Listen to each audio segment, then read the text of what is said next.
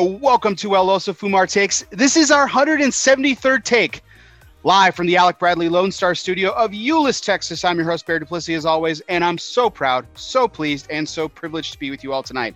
Tonight's an honor. It is an honor because it's Father's Day. Happy Father's Day, everyone. We're going to get to great introductions of our two fabulous guests in just a second. But before we get to them, we do have to thank the people that make this show possible. That, of course, is our sponsors. And tonight's show is sponsored by Drew Estate. Drew Estate is marking their 25th, yes, their 25th anniversary of the rebirth of cigars movement this year. To celebrate the momentum, this momentous occasion, the company is inviting you, consumers, retailers, and cigar media alike, to its epic blowout birthday bash entitled DE25. Yes, DE25 will be held on September 25th of this year at South Fork Ranch in Parker, Texas. Yes, that's actually not in the middle of nowhere. It's just a stone's throw away from the Dallas Fort Worth metropolitan area. The DE25 celebration will include unveiling of Drew Estate's newest brands with a first to experience approach for consumers and trade partners together. Buy your tickets today at drewestate.com slash DE25. Yes, get your tickets now drewestate.com slash DE25 and join the celebration of 25 years of Drew Estate. It is my pleasure to welcome for our 173rd take.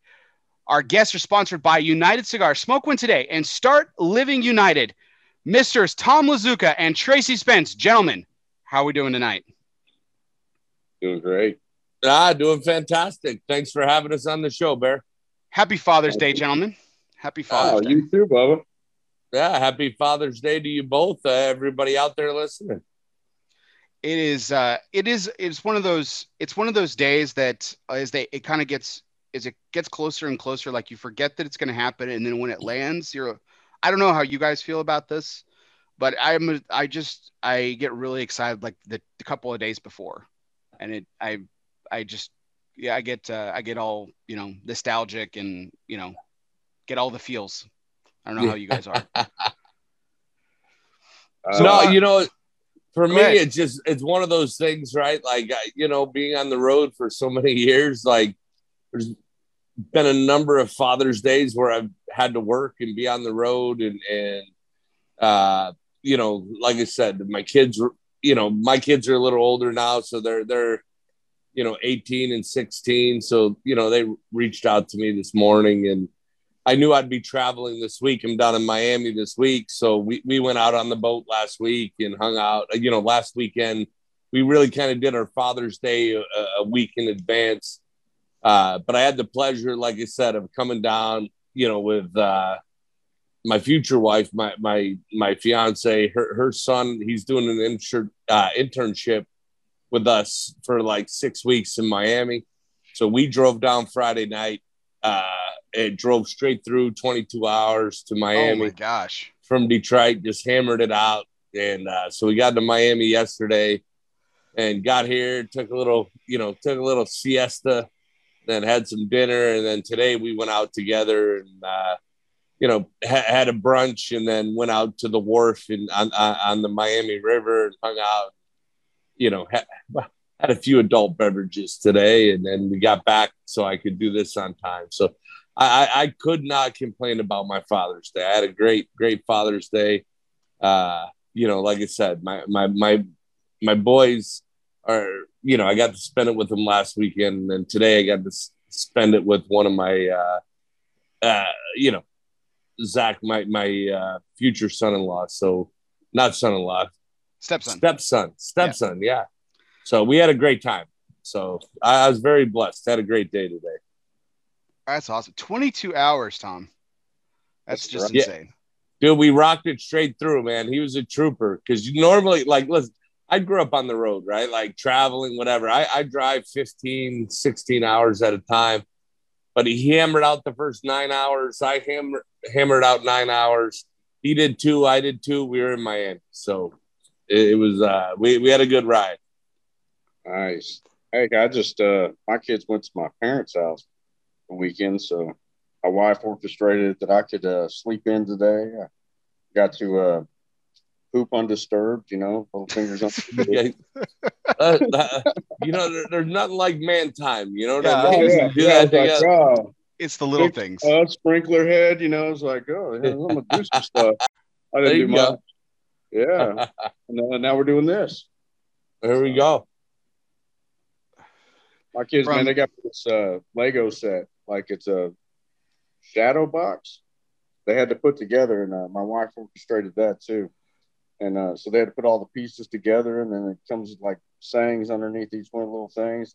I, it was one of the coolest things I've ever seen, let alone received. So it was uh, it was pretty special. The fact that my kids worked together, my wife made my kids work together to put it together, made it even more special. Yeah, I saw that gift, man. I, I, I didn't realize you were. I've known you for I've known you for over a decade now. I know that that's crazy to think about, but it may even be longer than that. I, I never knew you were a Star Wars fan until until I saw that gift. I you know I appreciate Star Wars, but I appreciate that gift even more. You know, because it was uh, like thoughtful and there was they had to work on it. And uh, I mean, I like I like the movies. I like Star Wars. Uh, I'm a fan. I'm not like a hardcore quote every movie and tell you which one's better than what. No, I just appreciate entertainment for entertainment, but uh, I appreciate more that my kids took the time to put every one of those Lego pieces together. I mean, I fortunately never had Legos whenever I was a kid, so I'm glad they know how to work them because that was not my my uh, forte there. Tracy, uh, pull out your lightsaber, bro. You got one. I know you got one close, bro. pull it out.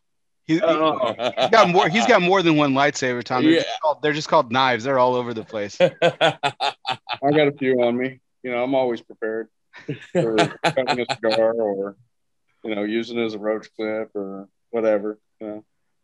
It's still one of my favorite comments to make. Uh, you know, when he when because it, it's like one of the like one of the like the tourist attractions when people goes to people go to Michael's Tobacco, they hear about the legend of Tracy, and there's so many parts to this legend.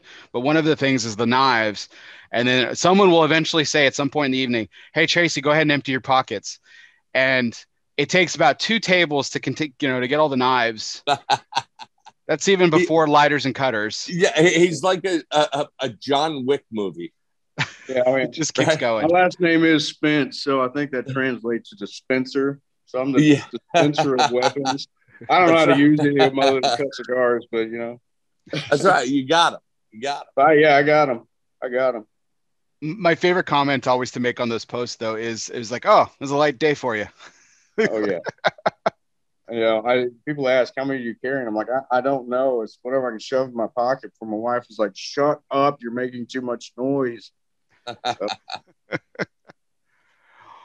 Well, gentlemen, I really, I, I'm really thankful for y'all uh, meeting with me tonight and having this uh, this conversation on this on this special day for all of us. Right? You know, we're we're the three of us are blessed to be fathers, and uh, you know, Tom, you were, you were the inspiration for the show. Uh, you know, last year it, it, was kind of a coincidence.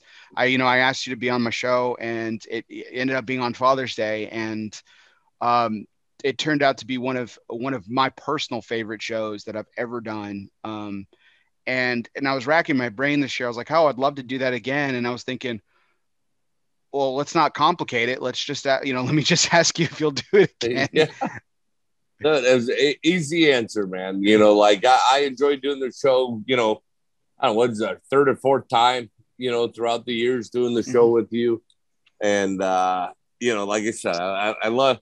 It's a great way for us to catch up on what's going because obviously I can't be in uh, in Euless, uh, Texas all the time and catch up. So it's a great way for us to just to reconnect and talk about family and the things that are important outside of our business. You know. Absolutely. Absolutely. And uh, you know, as a as a twist this year, I decided to bring on uh, Tracy Spence, who I who is infamous on this show because I quote him almost weekly. I won't say weekly for sure, but almost weekly, um, telling either a lesson he's taught me about the cigar business, a quote that he said, um, or anything. So this is this is really special for me. So Tracy, thank you so much for joining us. Uh, oh, man, um, it's just a real pleasure to have you. So, so I mean, let's kick things off. I mean, I know we've kind of kind of already broken the ice already. I mean, you know, you know, we got about five seconds into it before Tracy started talking about this the solitude he had on the toilet this morning. So, um, which is not a knock. Hey, I mean, every dad out there, it. every dad out there was just jealous. A hundred percent. No, no lie there. A hundred percent. So, uh, I just wanted to know what what did we all light up tonight? What are we what are we smoking? Uh, Tracy, what did you light up? Uh, Medulla Maduro. By, oh, nice. Uh, Tom there.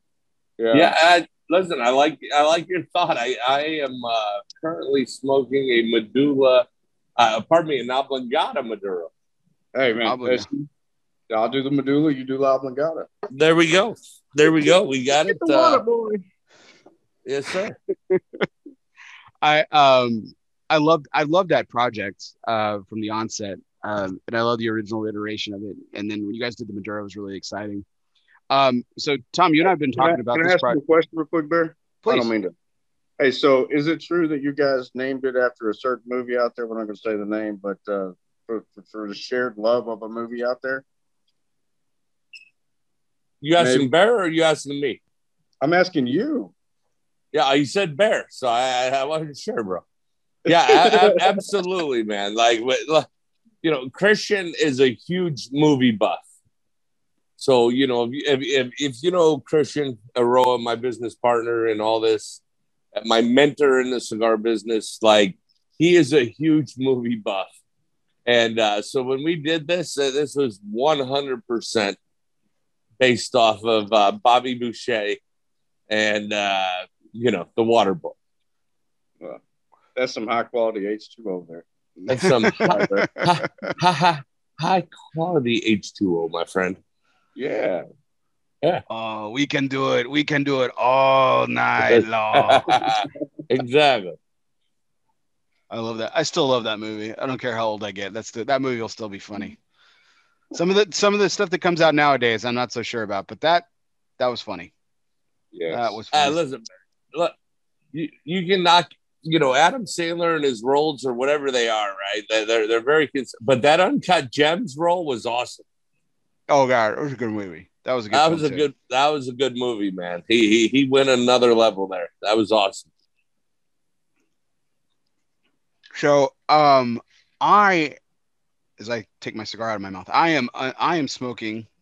Tom, you and I were talking about this cigar for a couple weeks for the past couple weeks. I was able to orchestrate a trade, and I got I got one. So I've got the unhinged from Wynwood Hills, the, yeah. the unhinged, and then I was I got another one too. I got the deranged as well in the 60 gauge, which we're going to talk about here. Um, because I know I know Tracy's over there just just thinking about how how crazy it is that I'm smoking a 60 gauge, not one but two 60 gauge cigars.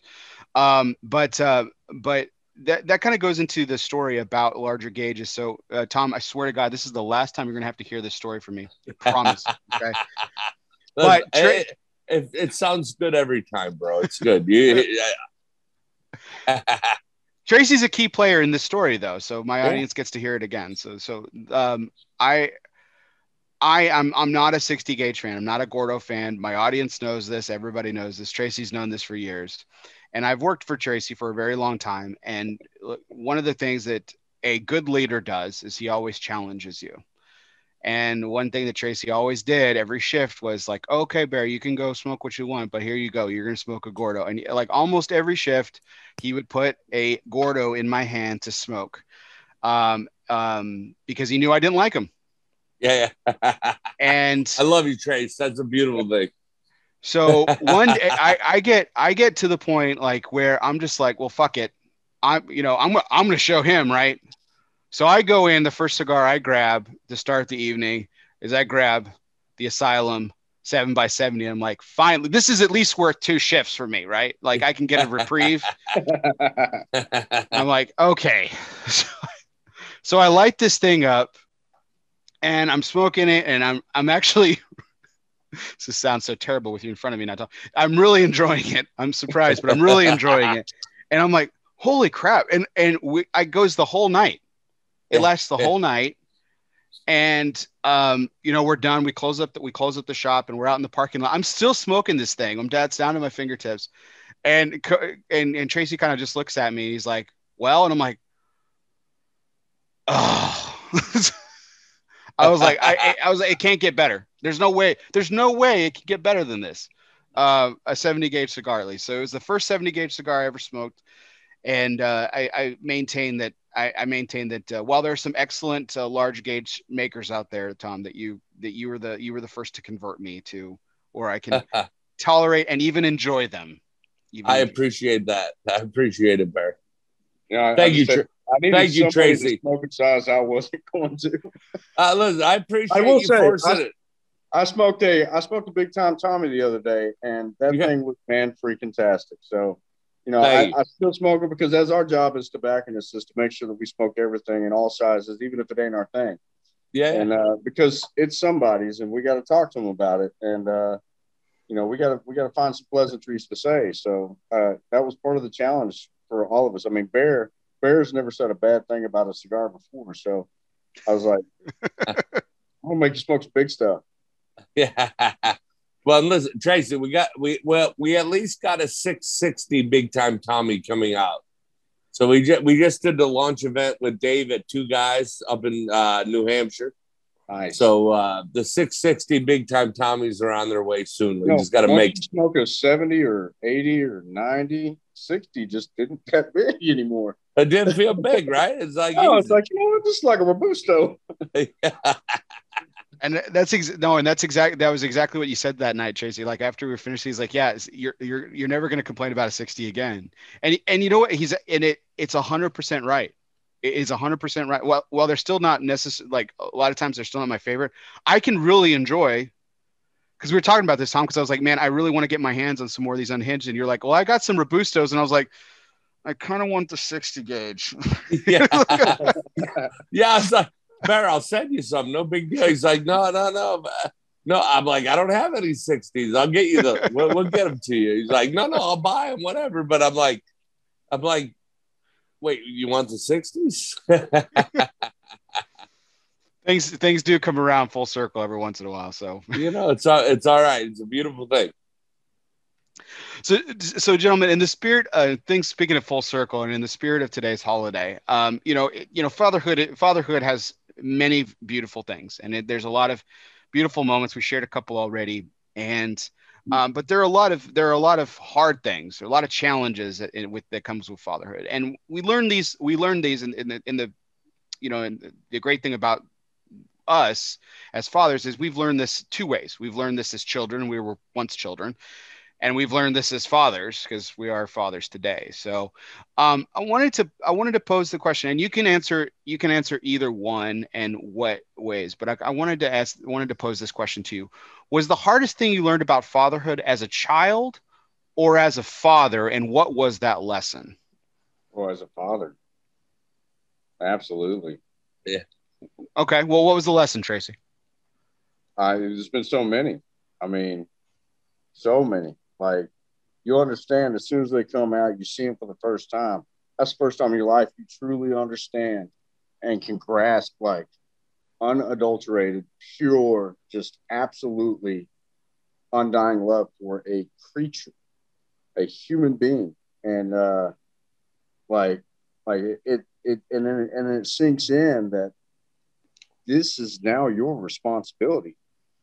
And though there's books on kids and instructions, and everybody's got parental advice, uh, that all goes out the window because each individual little child comes out different. They learn differently. They they love differently. They they everything about them is different, and so you have to start all over to try to figure out how this thing that came with no instructions works.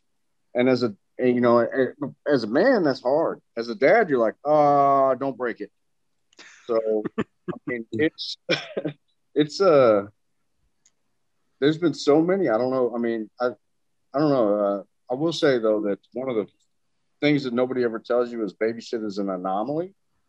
Like you're cleaning up a baby and you think that you got away scot free, and it's somehow on the ceiling fan and inside your sock, and you can't explain that.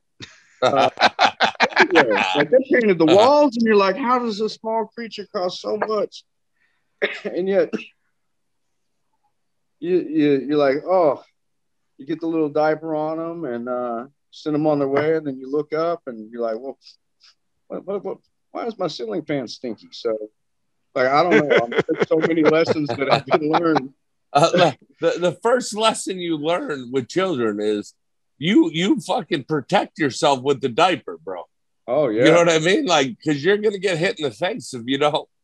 you know, it's, it's lesson that you don't learn until it happens, though. Like, you, Ah, exactly. my dad never warned me about that stuff. You know what I'm saying? Like oh, they teach you all the lessons to oh, be yeah. a man, but they don't teach you how to be a dad sometimes. You know what I'm saying? I, I mean, yeah, I didn't have anybody teach me how to be a dad. Yeah, so, I mean, stepdad uh, from from the time uh, I was like eight, and uh, other than that, was my mom, my grandmother, and uh, and uh, my great granddad, and he was pretty much like uh, just uh, shut up and uh, let the women do their talking and uh, don't make mad.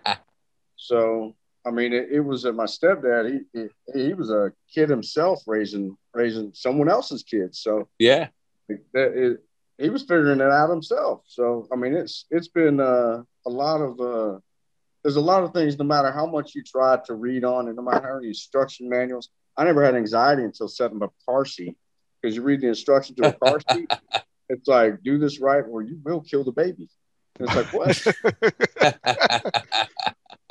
you know that brings up a really good point though trace because like okay so you're, you're one of the you're one of the mm-hmm. toughest dudes i've ever met like seriously like like you're you're like a, like the not the, the, the definition of a guy's guy has this this different definition today. Like they picture like you know Mad Men, a guy in a suit sitting in a ad exec with smoking a cigarette and stuff. Except for my man's man definition is smoke, you know, sitting at Michael smoking a cigar and sharpening his knives. You know, like that's that's you, right? But you know, you had these you had these these really prominent. I mean, we're talking about Father's Day and everything, but you had this really prominent, you know, uh, female, uh, you know you know dominance in your life in terms of upbringing. You know you had your you had your mother you had your grandmother. I know they played a very important part of you and oh, everything oh, but, but i think that's because i think you know my my father taught me sentiment. My father taught me emotion. Like that's where i that's where my emotions come from. And you you both know me. I'm a pretty emotional sentimental guy. That's where it comes from is my father. My toughness um you know whatever toughness does exist comes from my mother yeah. Which I think is interesting. You know, well, I mean, look at it this way: there wouldn't be Father's Days if there wasn't mothers. So, like, we wouldn't be here without our moms. And yeah, I mean, I, I, my mom, she was tougher than nails. My grandmother was tougher than my great grandmother. She still terrifies me. So, uh, I mean, it, it's, it's a, I learned my toughness from them. You know, it's a, they, they, they're always want to stand up strong. Don't, don't back down because the world will eat you alive. You know, like they had to play multiple roles in in mine and my brother's lives, uh, and so uh, I, I I wouldn't be who I am today without them. But uh, yeah, and and and again, my stepdad he did an amazing job for somebody who walked in with no instructions. Again, I mean, there's no you don't know how to deal with an eight year old kid if you hadn't dealt with them for the last eight years. Yeah, so, I mean, it, it was uh, it, there's a I think a lot of a lot of dads have to attribute their learnings not just from their dads because you know I think as the as the, the time goes by, like we're we're now taught that we're supposed to have an impact in our kids' lives, and but future generations were like, go to work, be a supporter. You know, you're the you're financially responsible, and and whatever time you got, whenever you get home, that's what the time you have to teach them these valuable lessons. And I mean, there's a lot of incredible dads out there that that had to juggle that, and and uh, I mean, mine did that too. My stepdad did that absolutely. So, I mean, it's it's a uh, there's still a lot of things that don't get covered because you know as men we forget until the moment comes up and it's like, oh, here you go, step back and learn something from this. So, no, I think you're absolutely right. And Tom, you're not getting off the hook though. So you so but you agreed with Tracy that the the, the most important challenge was as a father. Like what, what what's one of those challenges that you learned? Yeah you know it's funny man. Like you, grow up i was fortunate my parents are still married today 52 years.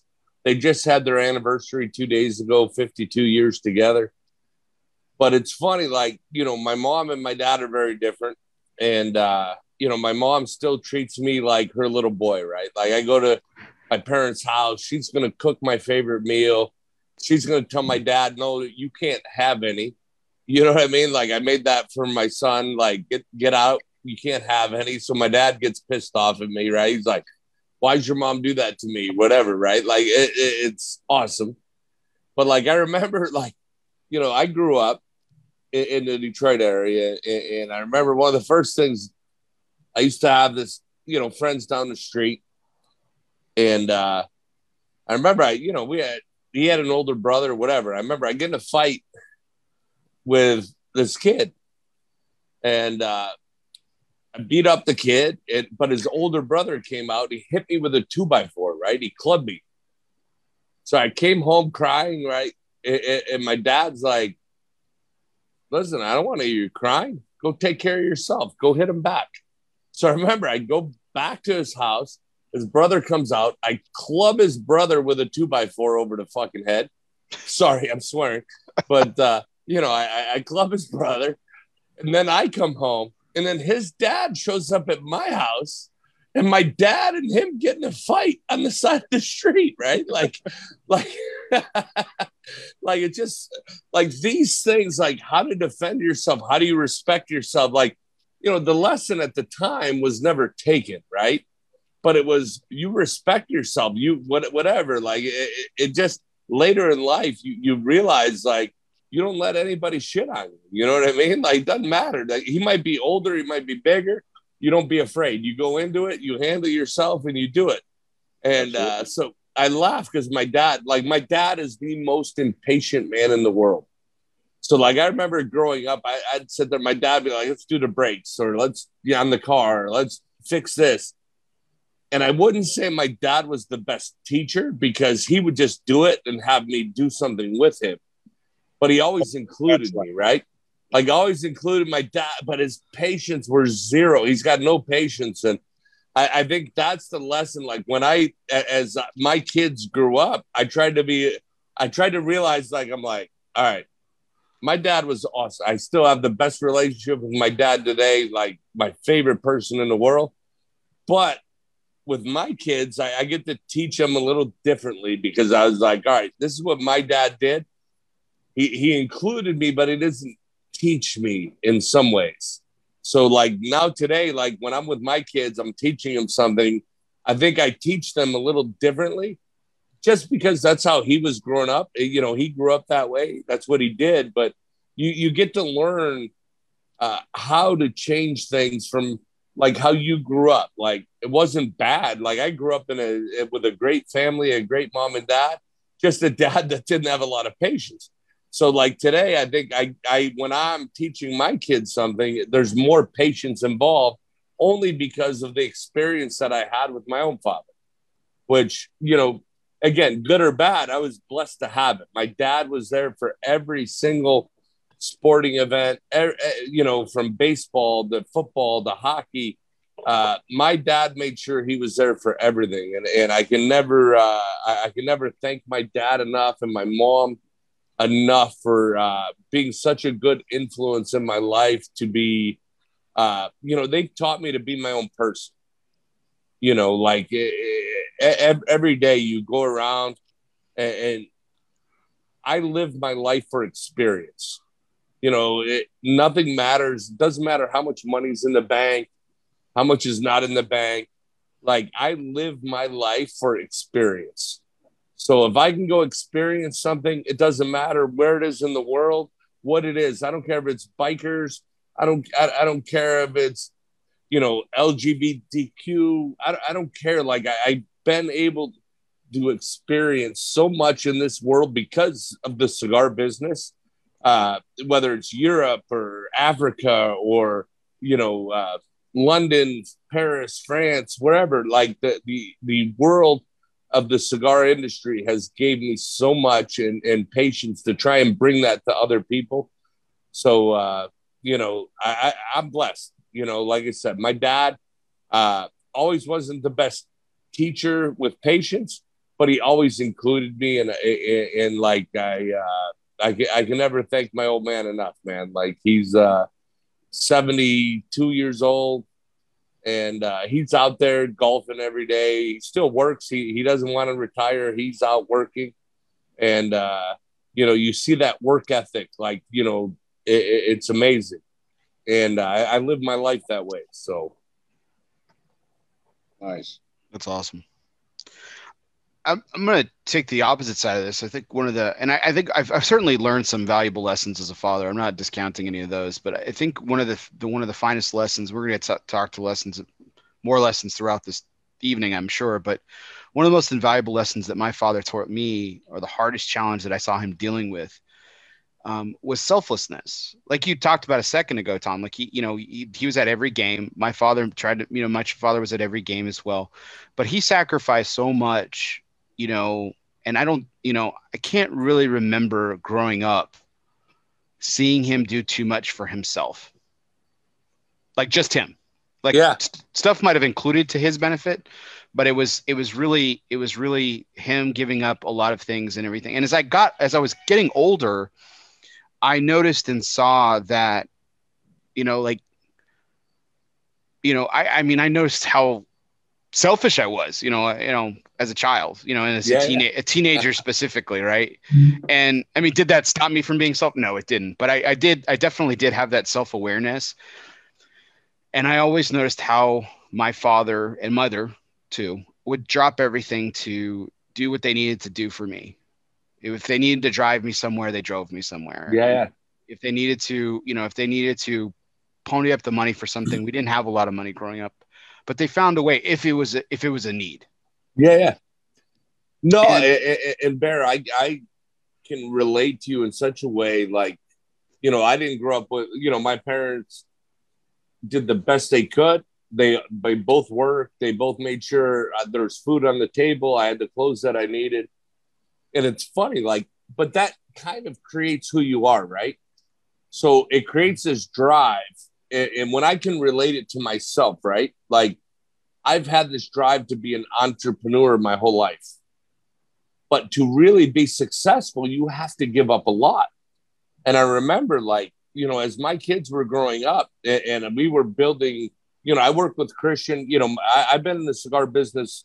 My kids only know that right this is uh, your 20th so, year. You're celebrating your 20th year in the business. Yeah, yeah. So 20 years, uh, 19, you know, nine years with with Asylum, but with Christian and, and Camacho, obviously we were there, and and you know, you start to realize you're like trying to build something. You're out there. Your kids are, you know, when they're very young, the needs are more the moms, right? And then as you grow, as they get older, they need their dad to teach them and show them things, and and um, you know, that has always been the battle, you know, is like, I want to give my kids things I didn't have. And, and so you work, work, work. You know, I meant when me and Christian started this, I was 200, 280 to 300 days a year on the road. So you're going to miss something at home. You know what I mean? You're going to miss something. And I made sure, like, whatever they're doing, sports, whatever, I tried to be home for everything. But you know, when you really put things in reality, like how could I do it different? Uh, you know, I, I'm fortunate. You know, my kids are good kids. My older son Cameron is, uh, you know, he'll be 19 this year. I brought him down in September. I'm trying to get him into the cigar business. I, I put him into shipping. He spent three months in Miami with me. Uh, you know, working in shipping department and br- kind of break him into the business if he wants to be in it. And then I have my younger son who's 16, who will be a junior in high school, who wants to be the next president or a Supreme Court justice, right? Like he, this, this kid is 4.3 GPA, monster kid. And, uh, but they're both very different. They see the world different. But what you realize when, you know, you're like traveling, you come home, the only thing they really wanted was my time. You know, and sometimes you you you you uh, you're working like I've worked so hard to build something for my kids to have, but they never cared about that in the end. You know, mm-hmm. they, they cared about me being there and spending time, making sure I was there at their games or their music or their plays or whatever they're singing. Uh, you know, so learning that balance has been the hardest part about being a dad for me because my dad was always there. He never missed a thing.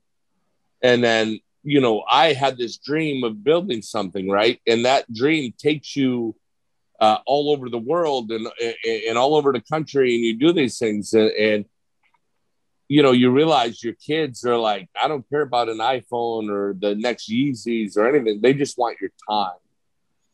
So when you can really sit back and say, okay, I gotta, I, I'm doing something wrong here. I get I'm trying to give my kids everything I didn't have, but time is the most important thing. You can only teach your kids with time. And uh, that took time, you know, like like to understand and realize what they really need. All they wanted was their dad, you know. Right. Mm-hmm. So today I try and spend as you know, they're they're young adults that they, have their own lives and jobs and businesses uh, but like I try to be there as much as I can today, like because again, the work that we've done with this company allows me to be home a little more. But uh, you know, it, that was the hardest lesson for me. You know, because I was out striving to give them the things that I didn't have, and sometimes you don't realize what they just need is not a new iPhone or Yeezys or the the coolest shit. They just want dad to be home and uh, a great constant reminder to me whenever I get home and I'm dragging ass tired from working and uh, walk in the door and the kids see me and they're like, they want my attention, they want to play. And she's like, you know, you're going to cherish these moments and, and don't miss them. So she, in return, helps me be a better dad because she helps remind me to stay focused that it's not about going out you know, I like to work hard so I can provide them with the things that we didn't have. Yeah. I think you want your kids to have all the stuff that you didn't get to have.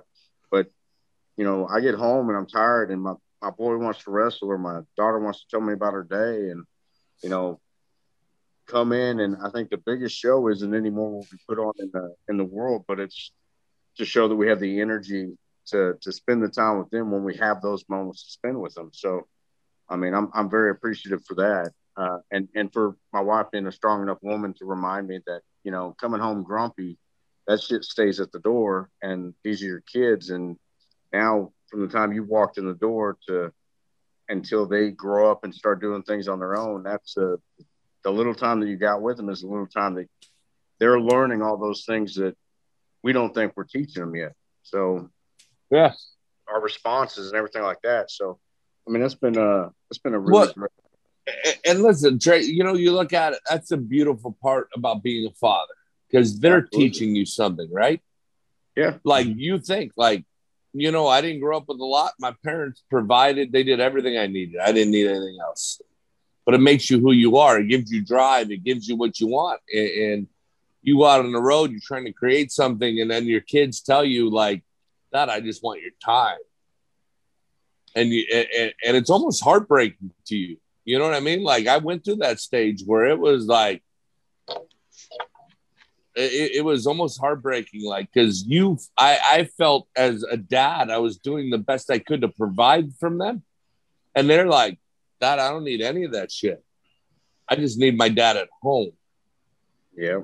You know, and, and so that's where our my relationship as my kids grew up like my kids grew up in the same place, right? Like my oldest son is him so far different than my youngest son.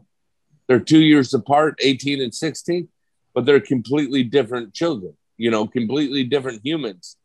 And, uh, but what I am fortunate enough is that they were willing to communicate that to me if they didn't, I probably would have never known. I'd have been on the road killing blah blah blah blah, killing myself to grow a business that wasn't important. And for me, you know, we look at the world of cigars and, and the business, and I know I'm kind of rambling and mumbling, but like I'm not in the business to be a rock star. I'm not in the business to put my face out every day. I'm in the business to make a good product yes, I want to make a living. I, I want to make things that people enjoy, and and that's the best part is to when when somebody smokes your cigar and they they tell you, I love it, it's amazing. Uh, that is the satisfaction. And now that my kids are old enough to uh, make decisions, whether they want to be in the cigar business or not, they have the choice. But like for them to start kind of being old enough to understand that everything I sacrifice for them, because like you said, Tracy, you sacrifice for your kids. And sometimes they don't understand the sacrifice. And as I've yeah. gotten older, like my kids have started to understand, like, hey, I just want to get, I wasn't there because or I was not there because I didn't love them. I was there because I was trying to give them something uh, that I didn't have, maybe. You know what I mean? So it's uh, it's been a great experience, a learning experience for me. And, you know, as a true father, uh, you know, as a dad, like you want to do the best you can for your kids every day. You want to give them the best that you can, and you want them to earn their own way. And uh, so, and that, you know, when I look back, I mean, I, the rewarding part is to see your kids understand, see your kids build their own lives and, and put them in a position where they can uh, truly excel in their lives. Absolutely. Well, gentlemen, we've already kind of gone into it to, tonight's major point, but that kind of one that leads us into the the next the next story or kind of line of question they want to go to. And, and, believe it or not, we actually are going to talk about some cigars tonight too. So, but this has been fantastic uh, so far. But uh, tonight's major point is always brought to you by uh, Baracoa Cigars. Baracoa is back. The voyage has relaunched, and uh, I, this is something. This is a personal cigar I couldn't possibly wait for when it came back. It's been over three years, but now it's revamped. It's been relaunched, and it's back on the market, launching from one of the hottest new, uh, one of the hottest factories in the industry today. Danny Vasquez has promised that if you like the original blend, you're absolutely going to love the relaunch. So check out Baracoa Cigar Company, all their social media. They're on Facebook, Instagram, and Twitter. You can check them out where you can get your uh, from your local retailer, Baracoa Cigar Company. And uh, remember, never settle. Baracoa Cigar Company. So, um, so gentlemen that this this is a i promised my audience and it's something that i've been wanting to share for a really long time. And i've i've kind of danced around this story a number of times but it, it's it's it's perfect timing tonight. Um, one it's father's day and two it's the two guests that i have on tonight in particular uh, welcoming in my longtime friend um, and uh, and boss for a long time at michael's tobacco tracy spence. Um, so um, as as my audience know, my audience knows, I have two sons, and one's about to be six, and he's my oldest. And uh, but before that, um, we, my wife and I, were actually going to, we were expecting a, a child for the first time, and um, it didn't. They didn't make it. Um, we lost the child uh, early-ish in the pregnancy, um, but you know, you never kind of get over that thing. Um, but this was actually uh, this was a little bit different than your, uh, you know, it, it, than this. Not that any, um, not that any uh, lost birth is is you know is standard or anything, but this was a little bit different. What happened to my wife and I, and uh, it was what's known as an ectopic pregnancy. Uh, sparing most of the details, basically uh, the the uh, the child never developed, but it attached in the wrong place. It wasn't in her ovary. It was in uh, uh, her one of her fallopian tubes instead.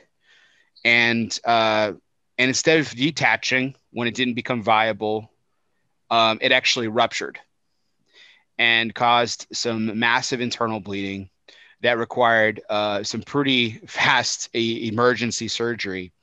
Um, because uh, essentially what happened was um, about 40% of my wife's blood was actually not in flowing through her veins. It was actually in her, her, her abdomen at one point uh, during this, this, this moment. So it was pretty, uh, pretty darn horrific, uh, traumatic um, and everything. And uh, uh, as they wheeled her off into emergency surgery, I'm beside myself, um, as one could probably imagine.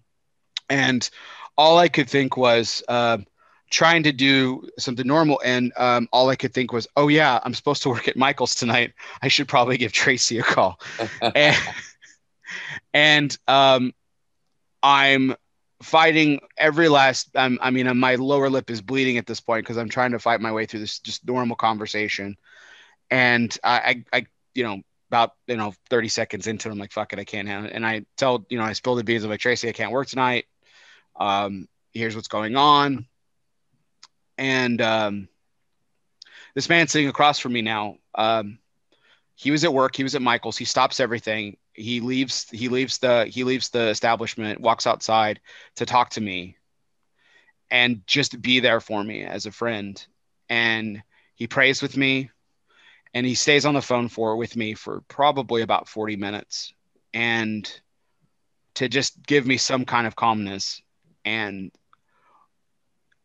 and I've gone back to this moment several times with you, Tracy. Uh, personally, we've we've talked about it before, and I've told this story to to many others.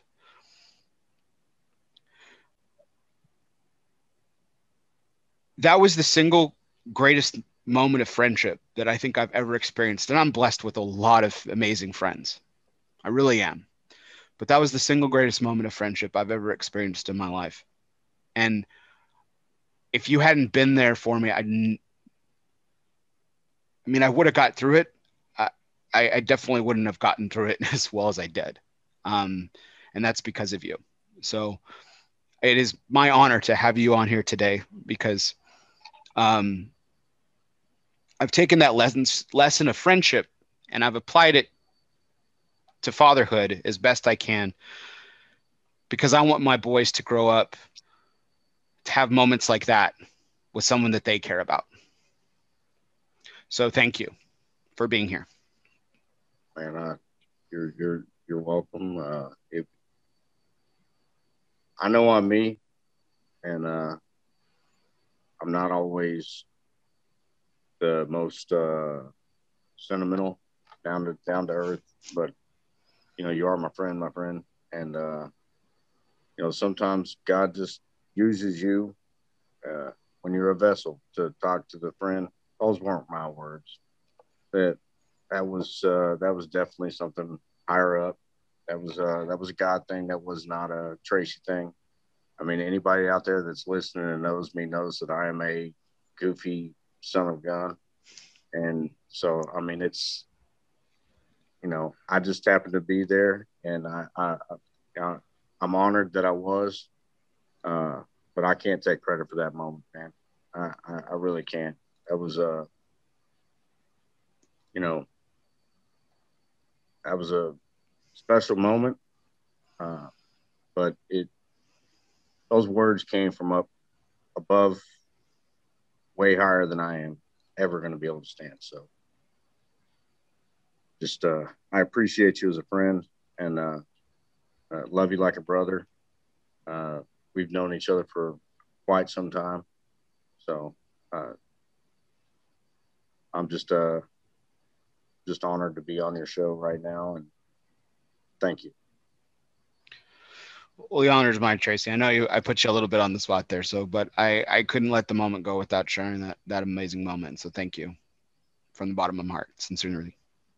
Um, and uh, Tom, thank you for being a pedestrian during this emotional moment here. So ah, listen, man. You know, you you uh you know, you hit. I, I was fortunate. Uh, you know, I've had two children, but I've been not quite your position.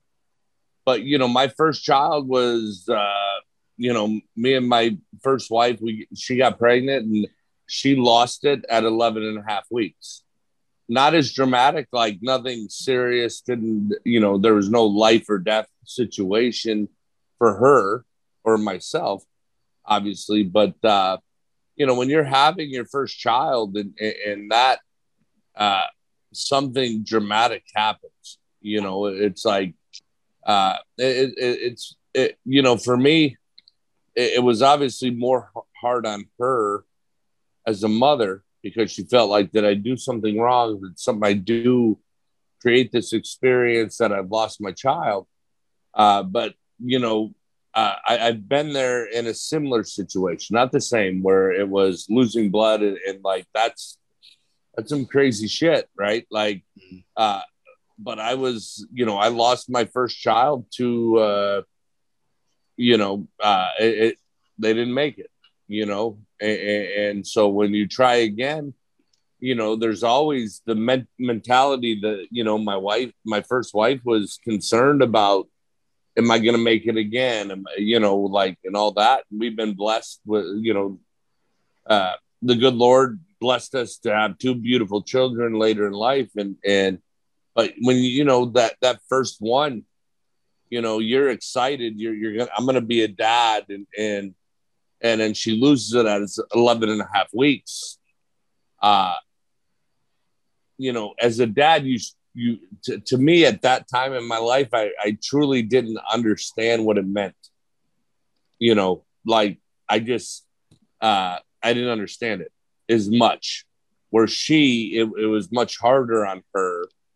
And then when we have our first kid, you you know, because as a dad, it's easy, right? Like we we got it pretty easy through through all of it. I remember like when my when, when Cameron, my first son, came out, I'm like, they hand him to me, and I'm like, okay, holy shit, I got to keep this this little human alive, right? Like you're like, oh, yeah. oh, good God, what did I do? Because I, you know, as as a human, like, uh, fuck me, I'm like, I'm bad at keeping myself alive, right? Like, I'm like, I'm like, oh my god, I have this little human that I I have to like keep alive. I I got to do the right things and all those things, and and uh, you know, like, it, you know, it was a, I, it was weird for me because the first experience when when my ex wife lost her our first child, it was much harder on her than it was on me right? Because I didn't know any better. And, and, you know, I was I, I was the guy that I took every class. I took I read every book. Like I'm gonna know how to how to keep this little human alive, right? Like because I was like I was freaked out. Like I'm I'm like I don't want to be that parent that doesn't know what to do. Like I read every single thing I could read. I took every class I could take. Like when we did the pre-pregnancy class, I was the guy raising my hand. I'm like, I knew every answer. Oh yeah. Uh, you know, like I was into it. Yeah, like no, I was into it, man. Like I, I it, it was such an amazing experience. And then when we lost our first child, uh, you know, like I, I you know, it, it's different for a woman it, to a man, right? Like, like it's just a different experience, and um, you know, we were very fortunate to to ever our next two attempts provided my animal children that I have today in the world, who are uh, amazing kids, but they're animals.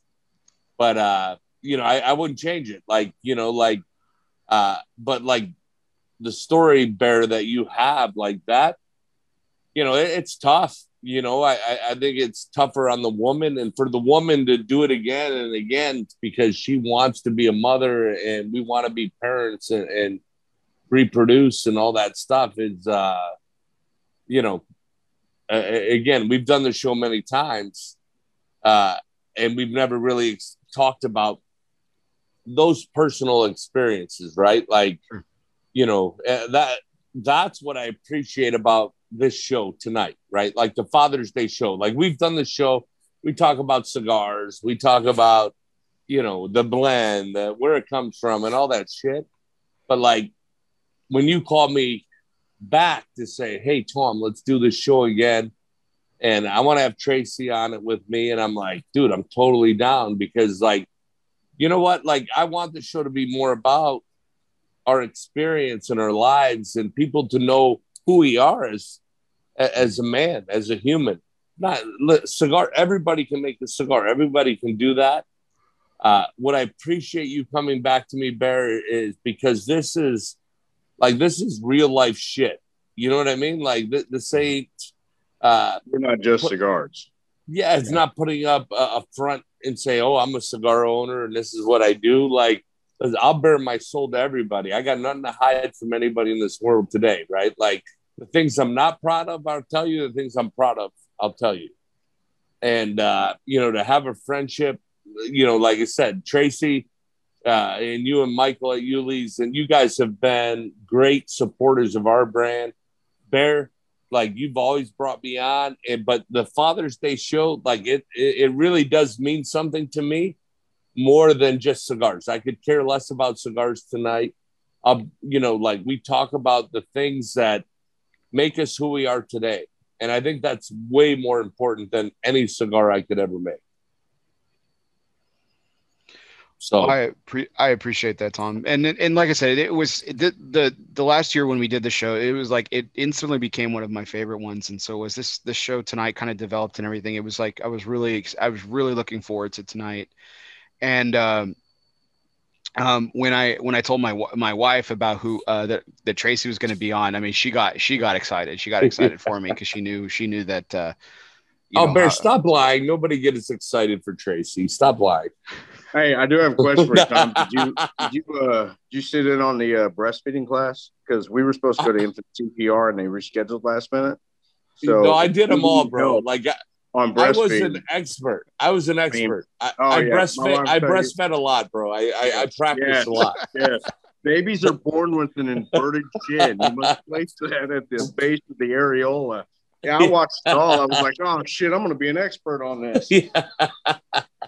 yeah, dude, I did the best. I read everything, every video, everything I could do, man, to be a good dad because I was scared out of my mind, and nothing scared me more. Like you know, you you can be like ready for your first child, right? Like you want to be a dad. It's the most exciting oh, thing. Yeah. And I've been fortunate, like you know, as as a man, you're like, I got, I'm having a boy. Like, oh fuck, you you know, you're like, I'm having a boy. Like this is my thing, right? And I didn't care, boy or girl, but you have boys, like you're pumped up as a man. And I just remember, like when they handed me my son, you know, my wife, the first baby, he came out, Cameron came out, and I was like, I about shit my pants there because I was like, oh no, I, I was so prepared, right? Like, but until they give you that baby in your hand, you're like, oh shit, I got to keep this thing alive, you know, like, and you do all the research you want, you do everything you can, but when that baby hits your hand, you're like, wow, man, I gotta, I, I have to keep this little thing alive. You know, yeah, like blew me away, man. Uh, probably the most moving experience in my life. Oh my, uh, it, it the, you know, for the for the fathers out there, and even period people who maybe listening who haven't experienced parenthood yet like I, I gotta tell you like they when they tell you like in these classes too they'll tell you like oh the when your your child is born there there's a there's like this chemical that gets released throughout the room like everybody the nurses the doctors you you experience it and it's this this high this natural high that's just unbelievable and you just at the time if you haven't experienced it you just think oh that's bullshit you know like oh of course it'll be a wonderful moment but but it is, man. It's captivating. It just like it captures you. It's unbelievable. So, so the, you, Tom, you just talked about they handed you your first child. So, um, uh, Tracy, I think they handed you as well. Did did have any of you guys done they, the actual uh, birth, like actually take? Me. They didn't hand oh. my daughter at first. Uh, she when she came out, my, my wife had to have an emergency cesarean after like 19 hours of uh, of uh, labor. And, oh, uh, okay. So they, they wheel in this guy, looks like uh, Wayne Gretzky. And uh, he's like, I'm going to be your anesthesiologist. And uh, we go to this room and he puts on like the best of Woodstock. And I'm sitting there, I got this mask up. I got all these like booties things on. And I'm standing there and they're like, don't look behind the curtain. I'm like, oh, that's cool. So I look behind the curtain and like I see my wife like opened up and I see them take my, I want to experience the moment, you know? Nothing grosses me out. So I'm watching this and I've seen more of my wife than she's in of herself. So uh, just so you know that, honey, I, I I looked behind the curtain and I watched our daughter come out, and uh, there like she came out and she was uh, she wasn't breathing yet, and so they're doing all these things, and I'm like. Like you, Tom, I, I man, I studied. I could have been a doctor afterwards. Not quite, yeah. but, you know, like I know. I was like, clear out the airway, use the nostril suckers. Let's get this yeah, going. I want to hear some sound, you know. And the nurses are like, "Shut the fuck up and get out of the way."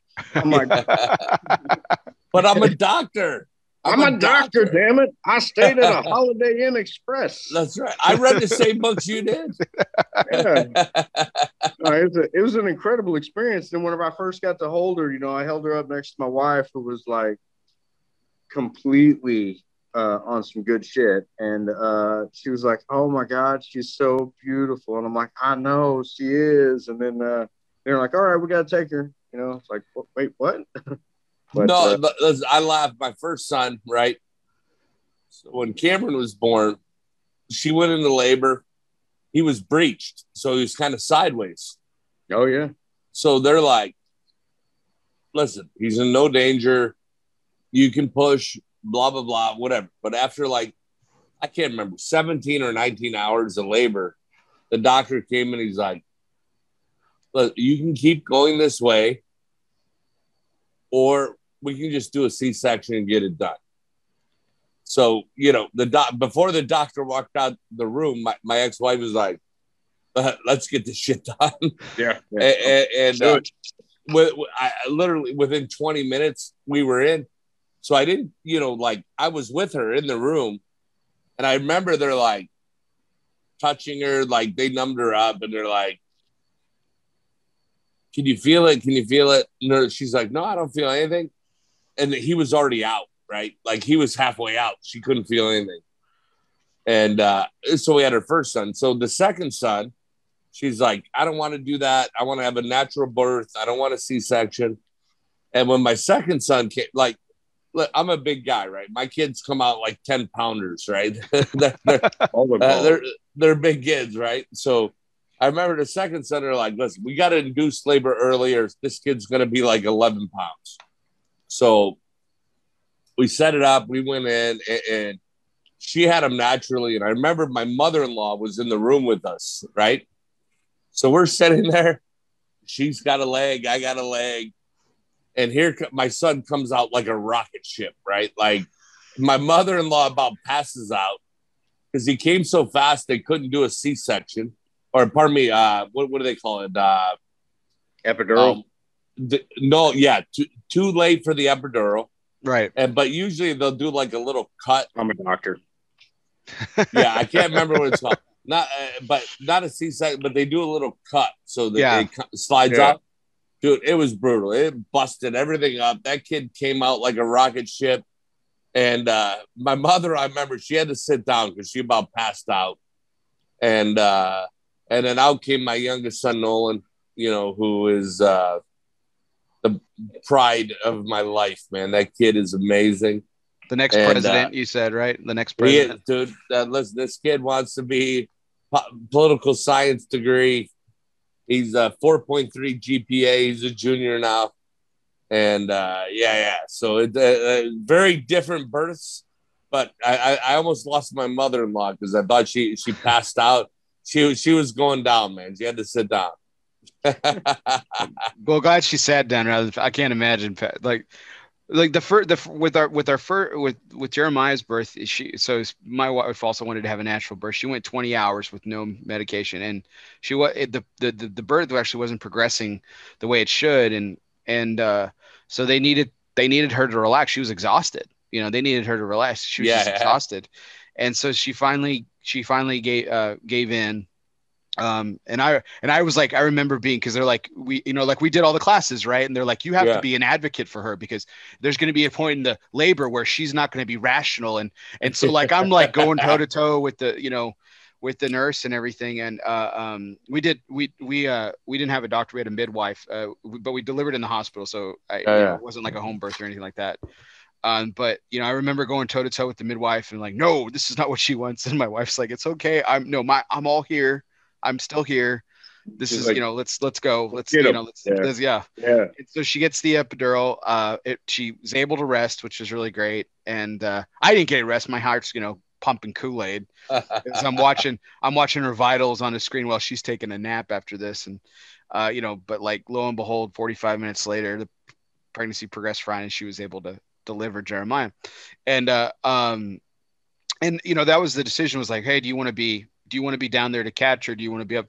And I was like, I was like, I'm, I, I, you know, like Tracy, I'm like, not many, too many things turn my stomach, but I was like, you know what, just to play it safe, I'm, I'm going to stay up here. Right. And, and that's what I did. And it was, and it was awesome. And, but I actually, they, they had me move at one point cause they needed to get into something yeah. and they, I, and, and I positioned and I was, I actually saw down there. I was like, oh, that's not okay. It's not so bad. All right. No big deal. I think I can handle this. Well, when my youngest was born, and I again the same plan, I was like, oh, I, you know, the last one worked out just fine, no problem. We'll we'll do it that way again. And uh, and uh, the midwife this time around goes, all right, Bear, come get him. And so my uh, so my youngest is like quarter of the way out. So I I actually reached I reached down. She's like, pull him, pull him out. And I I pulled out my son, and that that was like off the cuff, like. Told, I was like, and that that was so that was really cool. That was a really cool experience. I gotta say. Um, and uh, I I mean I think you know if we if we're blessed to have a third child, I, I might I might go all in and and and go down there, but I don't know. Yeah. Time, you, time, you, time you, you go you going for three, brother? You you keep it you keep it in the game?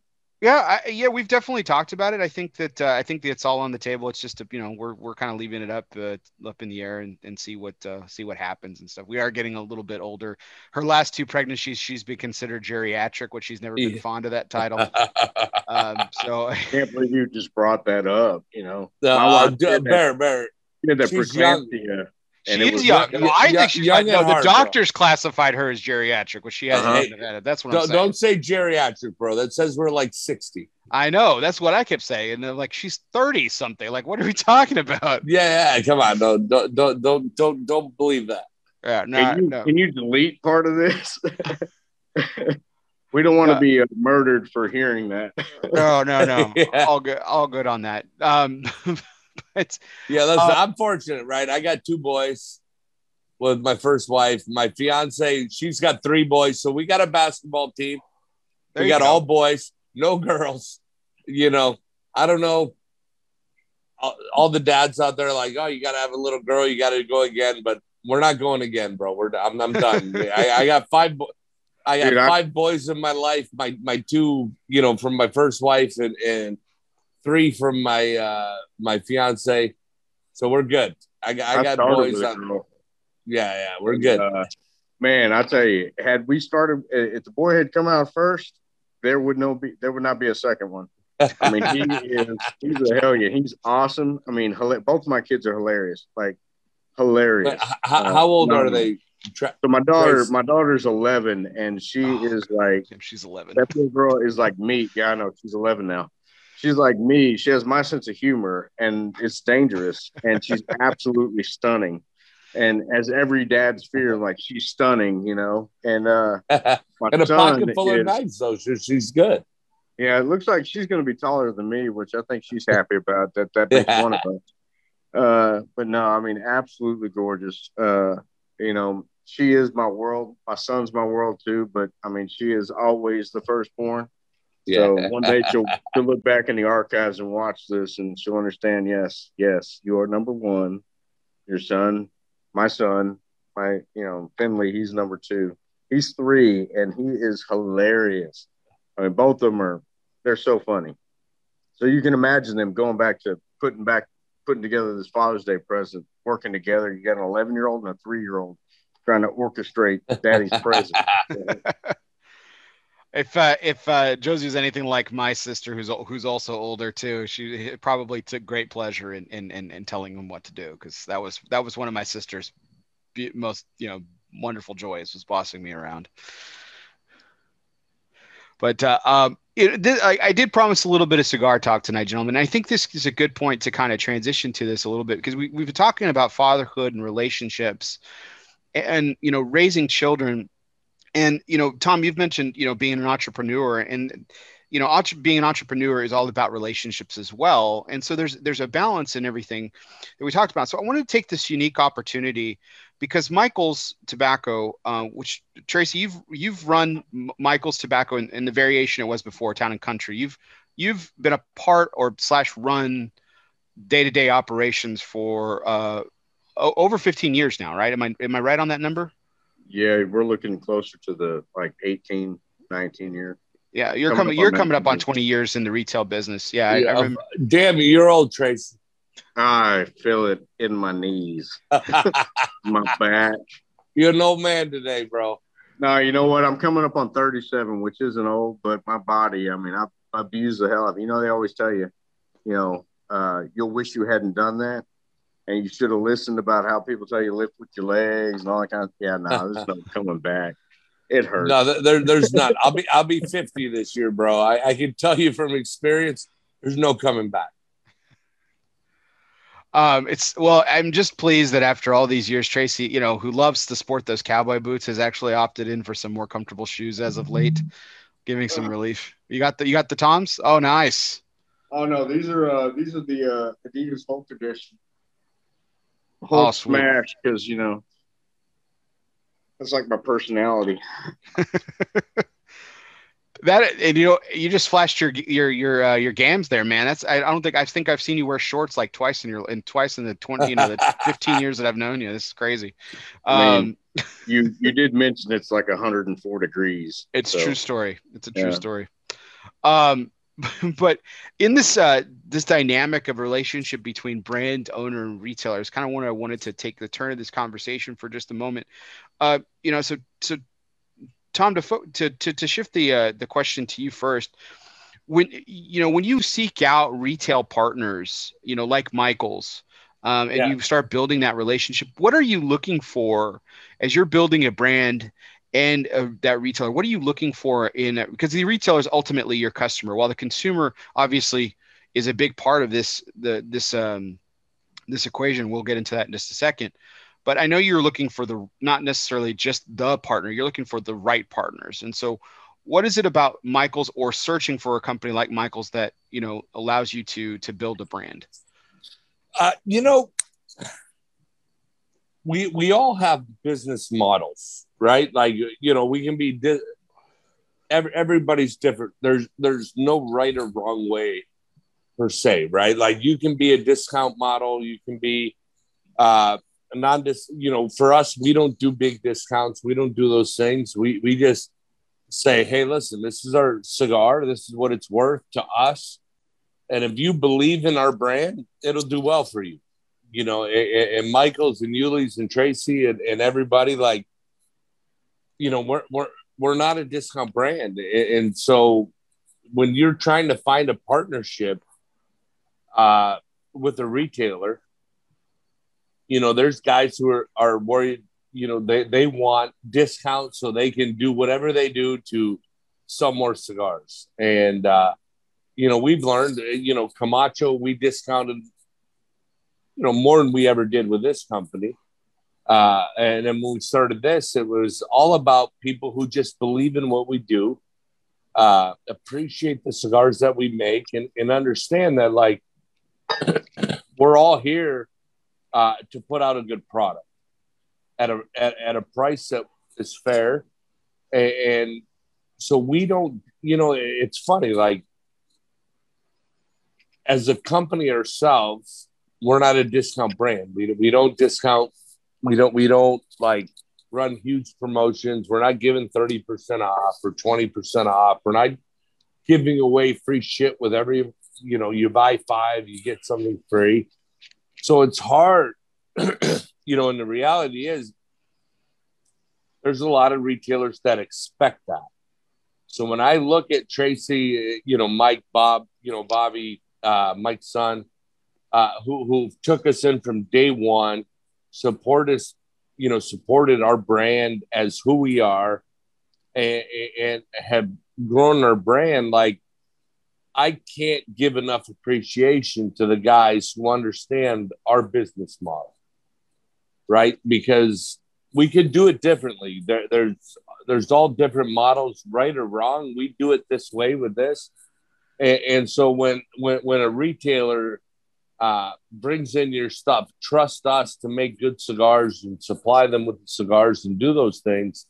Um, you know, it, it really means a lot to us because, you know, I think it's easy to go in and say, hey, we're going to give 25 or 20 or 30% off to, to carry our product. And we don't have that mentality. We're, we're a cigar company that believes in what we do, believes in our product, and we're we're very simple. Like you know, we we we have higher price point cigars, but we have a lot of really uh, good price point cigars. So a retailer that believes in us and gets behind us and supports that, like I, I can't say enough. You know, like Tracy and, and like I said, Mike and and Bobby, like they've always supported us from day one and been great customers of ours. And uh, uh, I can't say anything more than that. Like, you know, they understand our model. We work together. We're, we're, we're partners. You know, if they brought something into mine and it didn't work, I'll take it back. You know, I'm like, no, you're, I'm, I'm not going to tell Tracy, hey, you're stuck. Like, that's your problem. No, like if Tracy called me and say, Tom, you tried this, it didn't work. I'm going to take it back. We're going to try something new and work as a partner. And uh, that, you know, Euless in Town and Country have been our partners and supporters of our brand from day one. It's really great, Tom. So, you know, it sounds like to me like you you're you're look when you're going and looking for partners like Michael's, you know, you're looking for a proprietor like, you know, Mike and Bob who are of either either buy into the way that you're doing it or already are, are at that mindset. Yep. Yeah, yeah. So, so to to turn the page here a little bit tracy like when you know you and i have been uh you know at the end of this conversation enough times to where i mean we've we've smoked a lot of cigars not just the oh, cigars yeah. that we we sell but you know we've had a lot of people try to get into the humidor um yeah. and so we've had that you know we've had that experience a number of times and and you know it, it's it's worthwhile to say that it's it's not just the cigar, right? It's the people behind it, and too. Absolutely.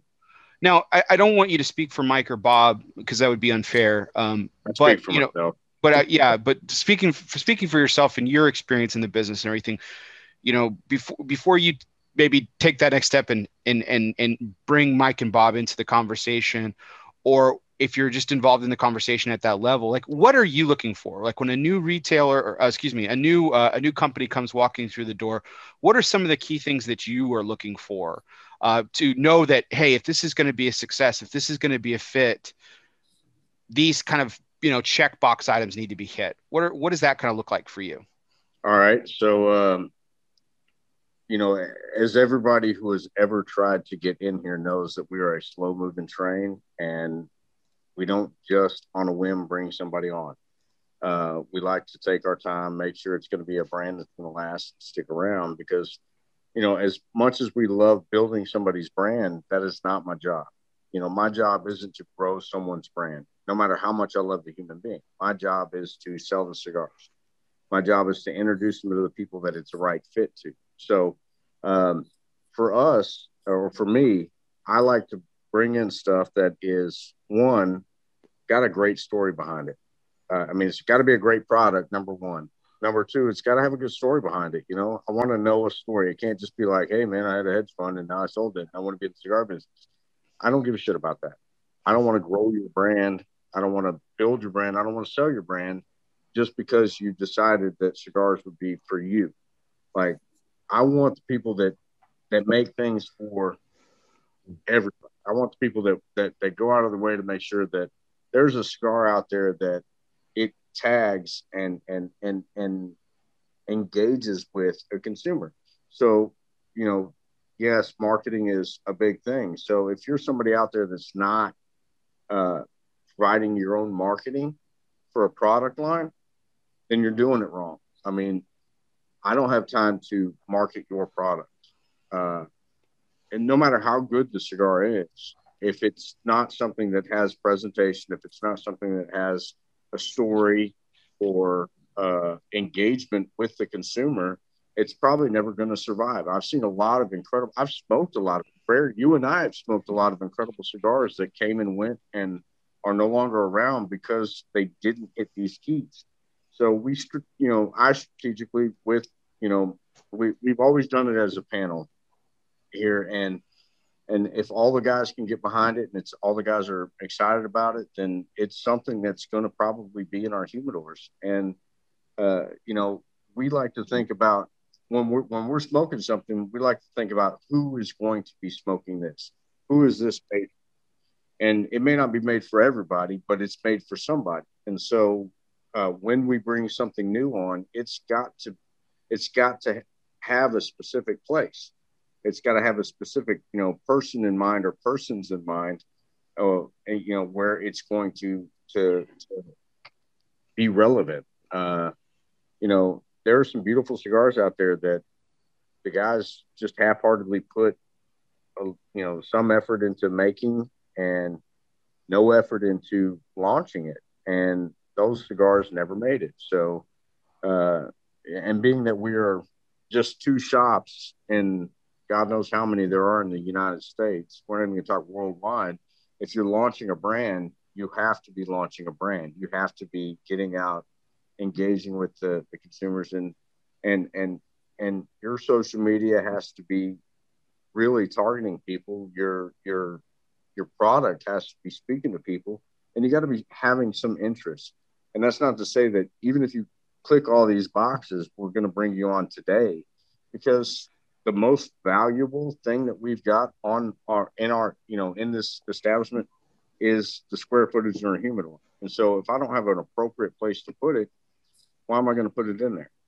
Mm-hmm. You know, and so, uh, like with Tom stuff, like there's a huge demographic that goes after large ring gauges, but and and not to say that they only do large ring gauges because we all know that they don't. They've they've started coming out like, and, and not just started coming out, but they've always had uh, a line for just about every size.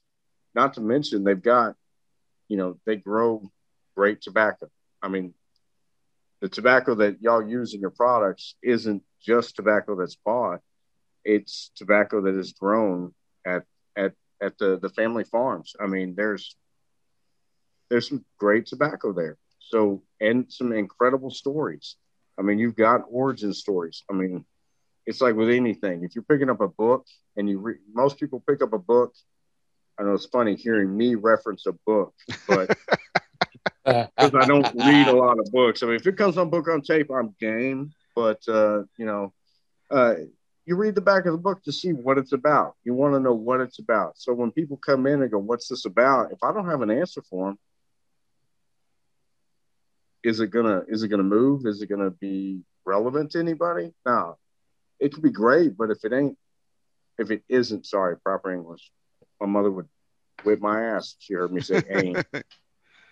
ain't ain't a word, and you ain't gonna use it because that's how we do things in the South. But um, you know, I mean, if it doesn't have relevance and it doesn't uh, draw somebody to it, it's got to have it's got to have visual appeal. You know, it's got to have uh, a, a, beautiful story behind it. It's got to be a substantial product that that makes you want to makes me want to hand it to somebody over somebody else's product in the same price point.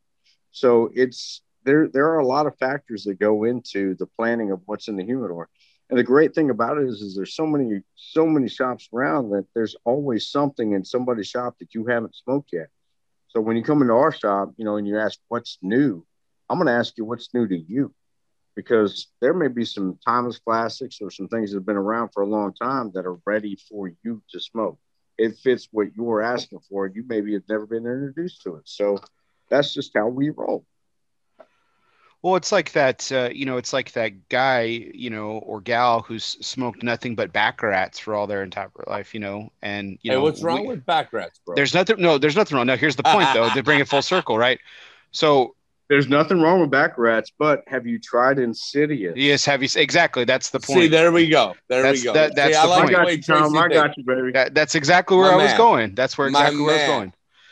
So but Hector, I hope you're watching this. Can you get my Insidious to me? That's right, uh, Hector. Get it, get it done. so, but this this this turns about a good question about it because it's uh, it is about something that necessarily fits. So, like you, you talk about the, the the core value of what it what it takes to to make it in the humidor, Tracy. But like you know, like one of in what well, and that was my first example was like okay, well the baccarats are out. Have you tried Insidious? And and that you know that brought that first of all that broadens the customer's experience and that brings them to something that they never would have gone to otherwise right um no and, uh, you know it's funny bear I don't, I don't mean to cut you off sorry for no, cutting please. you off but you know it's funny like tracy says that on the show right but i've been there where i've actually watched him do that mm-hmm. i've been in the shop where i've seen him be like listen, you can tell me what you like. What haven't you know? You can tell me what you know. What haven't you tried? Like I've actually seen that happen in town and country or Euless. You know, like they live by that. Mm-hmm. Like truly, like you said, it doesn't matter. A brand could be around for 30, 40 years. They might not have ever tried it because they don't know. And it doesn't you know, like I said, I never, I'm never offended by anything in the cigar world, right? Like, you don't got to push into my brand. You, if you're getting people to try new stuff, that's what's important.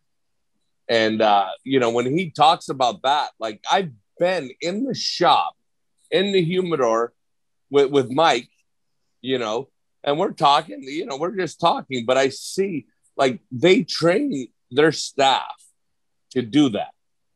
I've Well, because I've, if you're not per- challenging somebody's palate, you're not growing their palate. yeah, but like And Not you know, you smoke the same Tracy, thing for breakfast. when you say it like I've seen it there, oh yeah, that's the beautiful thing, right? Like it, it's not you're not just saying it to say it. Like I've been there and watched it. it doesn't matter. You got to take them to my brand. I appreciate that you do that, but the whole reality of it is you are trying to get people to try something that's out of their norm. You know, eh, whether it's my brand, it doesn't matter whose brand it is. You guys do it and you do it really well well, thank and you. so and like you know i say that only because you know you mentioned that but i've been there and i've seen it and i know you guys do it that way it's not bullshit it's not like you just saying something to like say it like you guys live that way like your your your your business thrives on whether it's my brand or Davidoff or you know whoever it doesn't matter who it is you guys truly do that i've seen it and it's much appreciated Well, you know, here's here's a shameless plug. When I got into this business, I saw a lot of cigar shops out there that had somebody that knew nothing about tobacco out there. So Yeah, I got yeah. into the retail side of this, my goal was to have the best, not just the okayest, not just some guys that knew maybe something, but the best tobacconist around. And I mean, there's a lot of incredible tobacconists out there. Uh, but you know, for me, these guys are the best fit for me and for this Yeah. shop, this location. And Bear's Bear's been one of them uh, because he, we all have different palates, we all have different things, but we're, you know, I want them to be people that have the same amount of passion for this as as, as I do, and that way you always stand above. You know, it, we're responsible for our ship. I don't care how somebody down the road does. I don't care you know, I don't have competition, and it's not like a pat on the back, like we kick ass. We don't have competition. yeah You can buy cigars from. But the fact of the matter is, is I don't have competition because I'm not paying attention to what they're doing. We're worried about our own shit. We want to make sure that we give you the best that we can give you, and and and introduce you to the best that we can come across, and and Yeah. grow you as a cigar smoker, so that way you want to come back here. That way you want to come and go, all right, what are you going to challenge me with next? Because everybody likes a challenge, whether they like it or not. They don't like change, but they like a challenge. So Yeah. you're changing what they smoke, you're adding to the mix. So yeah it's a beautiful thing like yes, that that is.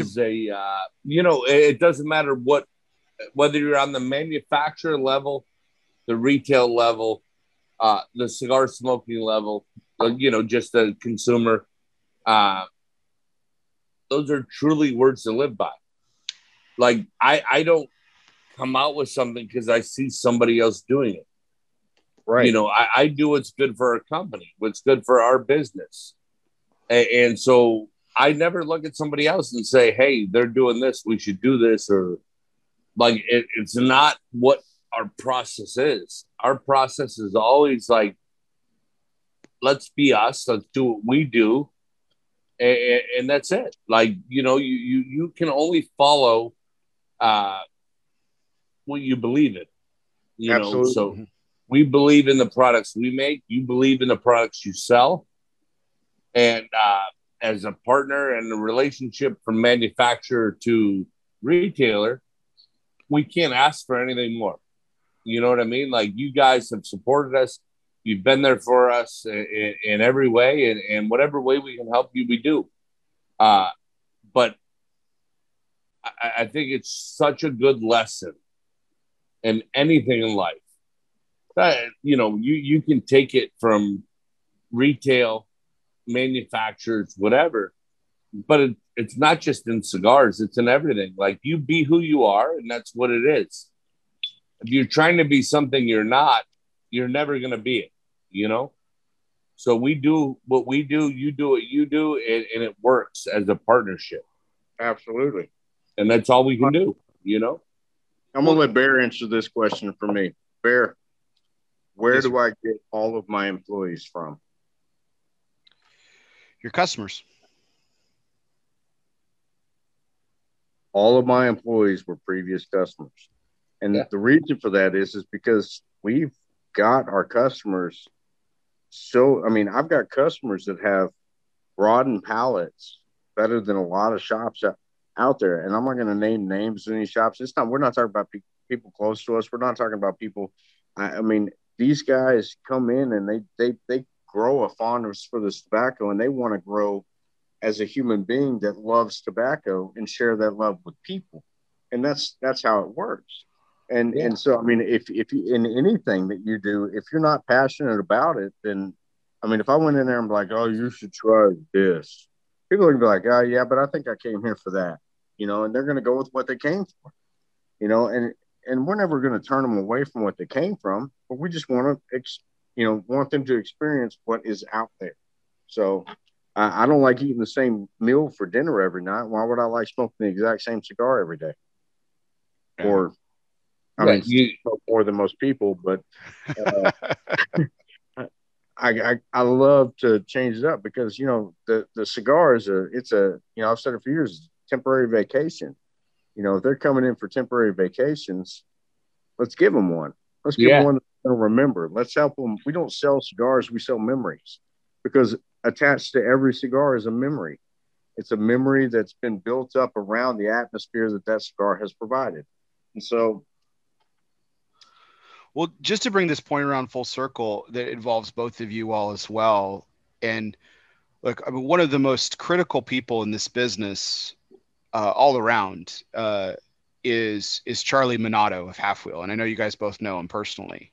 You know, from Hi, his Charlie, if you're watching. Yeah, so from his, you know, from his tough, you know, from his tough review, you know, criteria to just uh, just his general observations of the cigar industry and everything, he's he's very critical uh, and and I'm not saying that as necessarily as a knock. Him, Charlie and I have actually had a conversation on this very show about it.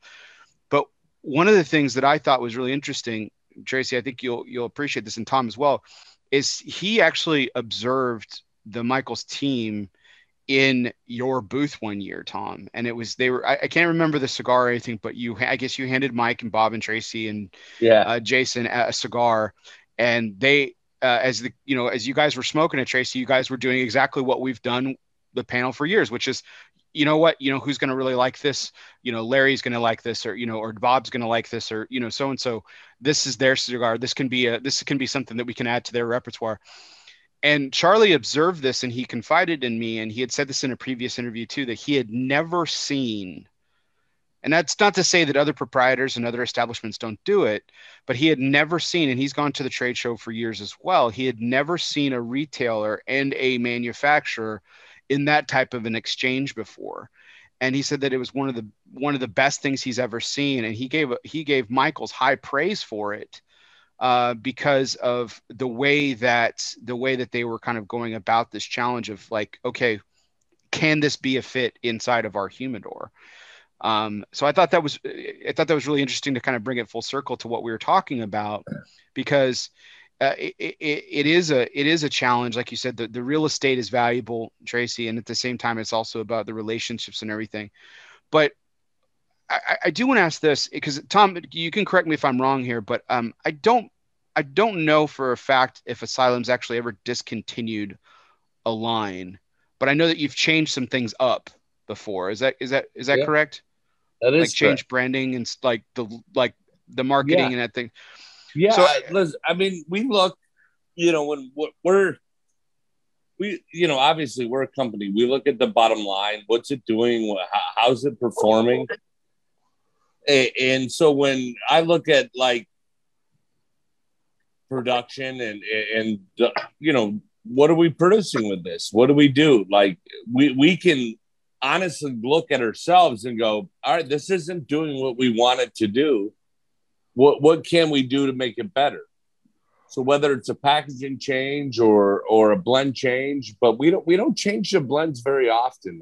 You know, like we we will have we have no problem getting stuff out of our line and, and trying something new. Like you know, there, there's brands in Asylum that you know, I, I think a good example would be like Straight Jacket. You know, people didn't get it, as well as we thought they'd get it. Whatever, it was a little higher price point. But when we launch that, we're, you know, sometimes as a manufacturer, we're launching to see if the brand has legs in that sense, right? Price point, whatever it is. And uh, when we launched Straight Jacket, it, it people are like, wait, why would I buy a straight jacket for twelve dollars when I can get two Asylum 13s for six dollars? You know, I, I, can get two of them for that price. But so we weren't. Fine. Yeah, the the blend was amazing. It just yeah. didn't work, right? So uh, at the time, you know, today I can come out. You know, we we we've done new things like the Asylum Nine or whatever that are higher price points, and, and people do it. But we had to grow as a brand to fit, you know. And, and, so we've been able to grow as a brand. We've been able to uh, reach out to all different kinds of customers. I mean, we do everything from Connecticut to uh, Habano, Corojo, uh, Maduro, you know, Mexican, San Andreas, Maduro. Like we we we we do a lot. We have a lot to fit everybody's palate. Now, does it mean it sells? No, but we keep it. Most of the things we've always kept. I mean, I, I don't think in Asylum today, I, I think we have every brand we've ever started. Now, do they all do fantastic? No, that's okay. That they, all don't blow the you know blow blow the roof off, but uh, we have a customer for it, and, and we'll continue to make it for those people who who enjoy it. You know. Well, and I th- just like what Tracy was saying a second ago is it's it's all about sometimes the fit. Like where that cigar may not do well in one particular market doesn't mean it doesn't do well in another. And Tracy, I don't mean to put you on the spot here, but like he he he mentioned straight jacket. I was going to keep it general, but that I mean that's a perfect example. Tom's cigars do incredibly well at Michaels, but yeah. the straight jacket was an example of that where you and I personally both love that cigar. Um, well, it um, wasn't a fit for the the traditional uh, asylum smoker because yeah. the price point, because of the ring gauge, because of those things. And so it was something that was designed. I think I think you guys were not I don't think you were going after to cannibalize your own smokers. I think you were going after the next, you know, a different different yeah. different smoke. You know, like I don't mean to cut you off, Tracy. No, no, you're good. You're 100 percent right. Like at, at, that time, you know, when we came out with Straight Jacket, we were still a pretty young company, right? So we were yep. testing wh- where can this brand go? Do people want to relate it to a, a, a more expensive cigar? Do, will it work in that way? Whatever. Like we, you know, we don't know everything. We're trying to feel it out too, you know. And, and at the time, it didn't work. Today, I, you know, you, you look nine years later, I, I can sell twenty dollars cigars. Uh, three years into it, I couldn't sell $20, 18, 15, 12, because people are like, oh, the value, I, I can get two Asylum 13s for six bucks a piece, you know? You know, and, and that I think the value of that kind of falls on us as retailers to uh, to explain that just because you can get like a seven by seventy for ten bucks, you know, and and then you've got this other one by the same company that's twelve bucks, that's a, a robusto or you know I and, and I'm not quoting yeah. the of asylum. Yeah.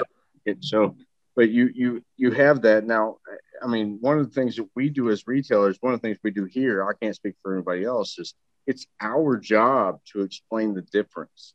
Our job to explain what you're getting and what you're getting into for yeah. that. So whether it be a higher priming or whether it be, hey, this is designed for the smaller ring gauge smoker, or this is designed for the guys that don't go past 60, uh, then, uh, you know, that's, that's for us to do. And, and sometimes it falls flat on the retail. Yeah, no, and sometimes it's because our job to do it too, right? Yeah, like, well, and, and, and because and we don't always do it perfectly. Looks at your name and and associates everything with your name. So when you guys came out with that uh, Asylum 13 Lancero, uh, you know, it's like the guys that were smoking that were like, I mean, I could I could buy this seven by seventy for what I pay for this Lancero. Well, I mean, as a as somebody that smokes a lot of cigars understands yeah. the Lancero has you're not losing flavor for smoking like that. You're you're smoking like an offering. I mean, you've got guys that that train their whole lives to become a Lancero roller. Yeah. You know, and that tobacco has to be specifically perfect in humidity when it's rolled. Otherwise, it won't. It'll either draw too much or it'll draw too little. Yeah. And all these things factor into why that's the price it is. And so, you know, it's it's it is kind of up to us to to to relay that. And I think that a lot of shops do fail that. Uh, but you know, it's uh, but uh, uh, you know, like it's not always on you, right? Like Right, right. Yeah, I mean, as, as a manufacturer, you're not marketing that cigar to your 70 ring gauge smokers. Yeah, sometimes we fail to translate it to you good enough to do the job, right? Like, right, like. Uh, I'm, I'm not agreeing that you failed to translate. Yeah, it's no. I no, think that, there are times that it, it, it is, you know, you know what I'm saying. No, no, I got, it. and you can totally agree that we didn't translate it right. Like, because I know as a manufacturer, sometimes we don't do the job properly. We do the best we can, but it doesn't mean we always do it the right way. Like we're, you know, we're human. We we we try and do things. We try and come out with new things, and sometimes it doesn't translate. It's okay, right? But that's as long as we're learning from it in the end. Oh yeah, it's okay right? Like there were, we, we, there were no failed lessons. There's just lessons learned. There's lessons learned, and that's what we learn as we go. What we are, who we are, and, and, and we we build on that. That's your dad quote for the day, right there. There you go. Yeah, thank, thank no you, failed lessons, just lessons learned. I love it. Now that you know that I think that's a I think that's a great example, and and and just to kind of bring a point back from when we were talking about a moment ago, you know, when when Tracy was saying how we've got to you know as retailers we have to we have to educate just like you ha- just tom just like that's that responsibility falls on you as well. It's a, it's an education all around. And you know if the education lands from the manufacturer to the retailer then the retailer can translate it to the customer but it also it's also a it's also kind of a circle of life deal right because there's something that the consumer can teach us as retailers and there's definitely lessons that the retailer can also teach you right tom uh, always, every day, we can learn something, right? Like we, you know, like I said, we fail all the time. You know, we we we've we've been able to grow as a company, but you know, you know, I look, I laugh because Asylum, like I, I still have people today, they'll be like, when are you going to come out with a robusto? I'm like, I had a robusto nine years ago. We came out with it, but like that is, uh, you know, when you look at branding as a brand, I, I, mean, we're very fortunate in every way, but people think of Asylum as big ring gauge. So uh, in the end, like, you know, you can think of Mercedes as luxury. You can think of Lexus or Louis Vuitton or all these brands, right?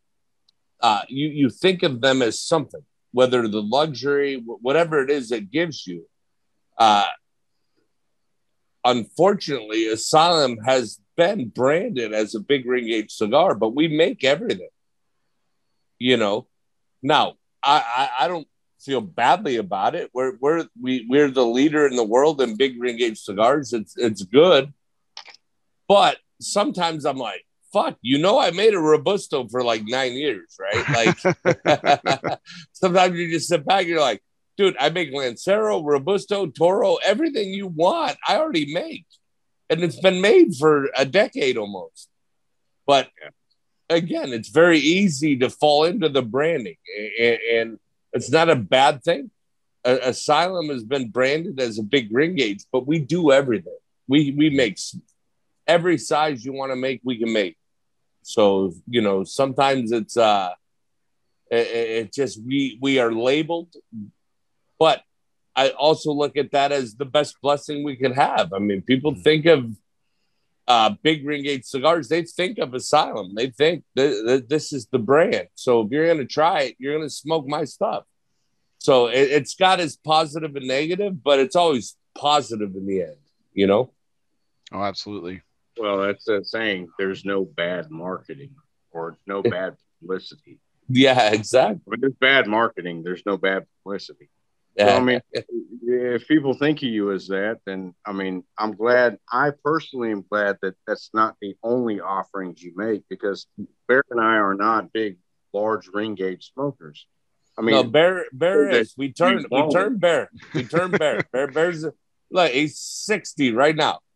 We got yeah. him turn. Yeah, you got him turned. I mean, not, just for you, Tom. We won't smoke 60 ring gauge. I mean, Lord knows there's videos out there with me smoking 60 plus ring gauge videos or uh, cigars. Uh, but I mean, it's it's it's not our it's not always in our lineup. So mm. yeah, yeah. You know, yeah, I think there's, like I said, I think that it, there's a there's a lot to be said about the the relationship between, as we've kind of discussed and laid it out tonight, between you know, the, the, again comes full circle with the relationship between the consumer and the retailer, retailer the manufacturer, manufacturer to the retailer, retailer to the consumer, and so I, I there's this, uh, you know, and I, I, think education is probably the biggest theme throughout that, um, and and so I want to I want to segue this into uh, what I call our fun segments for the night. And uh, this is uh, this next segment is called our One Must Go. And as always, it's brought to you by United Cigars, featuring La Gianna Havana and distributors of Jose Dominguez, Bandolero, Garofalo, and the highly acclaimed Atabey and Byron lines. So smoke one today and start living united. So, gentlemen, um, Tracy, you haven't had, you know, this is your first appearance on LOS Fumar Takes, so you haven't had a chance of doing this. Tom did this last year. It has been a long time since I've been a virgin, so I'm really honored. well, the I, the concept, as our audience knows, is that I'm posing you guys with three different scenarios, three different choices, and you guys have to kick one to the curb. Now, this is going to be a tough one, I have to admit, but going back to our theme tonight of fatherhood you know, there are moments in our in, in, in fatherhood that we all cherish. And now this isn't for realsies. You're not really, you know, saying, I, you know, I'll do away with that memory forever. But if there was, if, if out of all these three memories with you and your children, which one had the least impact on you? You know, so that's that's what we're going for tonight. So here, here are your three choices, gentlemen. You ready? We're ready. All right. So the first one is, and Tom's already talked about, and Tracy too holding you, your newborn for the very first time. Uh-huh. Okay. The second one is walking with them and during their first steps, their first time walking, as they're kind of doing that toddle and that waddle through, and they take those first few steps and being there for that moment or witnessing that moment. And then the third one is hearing them say daddy for the very first time. So, out of those three iconic moments in a young child's development, which one had the least impact on you and why? All right. So, who's going first? Tom, you should go first. Oh, take it, Chase. Take it. All right. Uh, definitely has to be the walking part because I was like, oh shit, now they're mobile. uh, yeah, I mean that's without a doubt. The other two are some of the most uh, incredible moments as a dad you ever feel. Don't get me wrong; it's really special to see them walk, but you're like, now they're mobile. Now I have to exercise, and uh, so I'll let that one go. You know, like I, I think uh, I think not being there is less important than the birth that's really important because you're holding them for the first time, looking in the face, going, I must keep you alive and I will do everything to protect you. And then, uh, as far as when they say daddy, that is like when you hear that as a dad, that right there, it doesn't just speak to your ears, it speaks to your soul. So, uh, yeah, that's my answer. Walking. Okay. Tom, what about you? So, funny story, right? So I laugh because, like, you know, as you raise your kids, whatever, um, you know, your kids are born, like Tracy said, when they're born, like, it, it's the most moving moment in your life. Absolutely. Yeah. When you get to hold that child in your hands, like, there's nothing better than that ever. And then now you go to walking or you go to they they tell you call you dad for the first time but th- this is the best this shit cracks me up like every day of my life right because I tell people like my son never called me dad. My first son. Why? Because n- nobody ever called me dad, right? Like he was like everyone called me Tom. So remember the first time my son called, he called me Tom. He didn't say dad. He's like Tom, Tom. He would call me Tom, like hey Tom, and I'd be like, and everybody be like, dude, does that bother you? I'm like, why would it bother me? Like, you're not my dad. You don't call me dad. Like, you're not my dad. You don't call me dad. So everybody call me Tom. So the first, you know, my son, as he processed life, he didn't know me as dad. He know me as Tom. So I, I laughed so hard because my son, like the first time it wasn't dad, it was, he just said Tom. Right. and I was like, people are like, doesn't that bother you? I'm like, why would it bother me? Like, that's who he knows me as. Mm-hmm.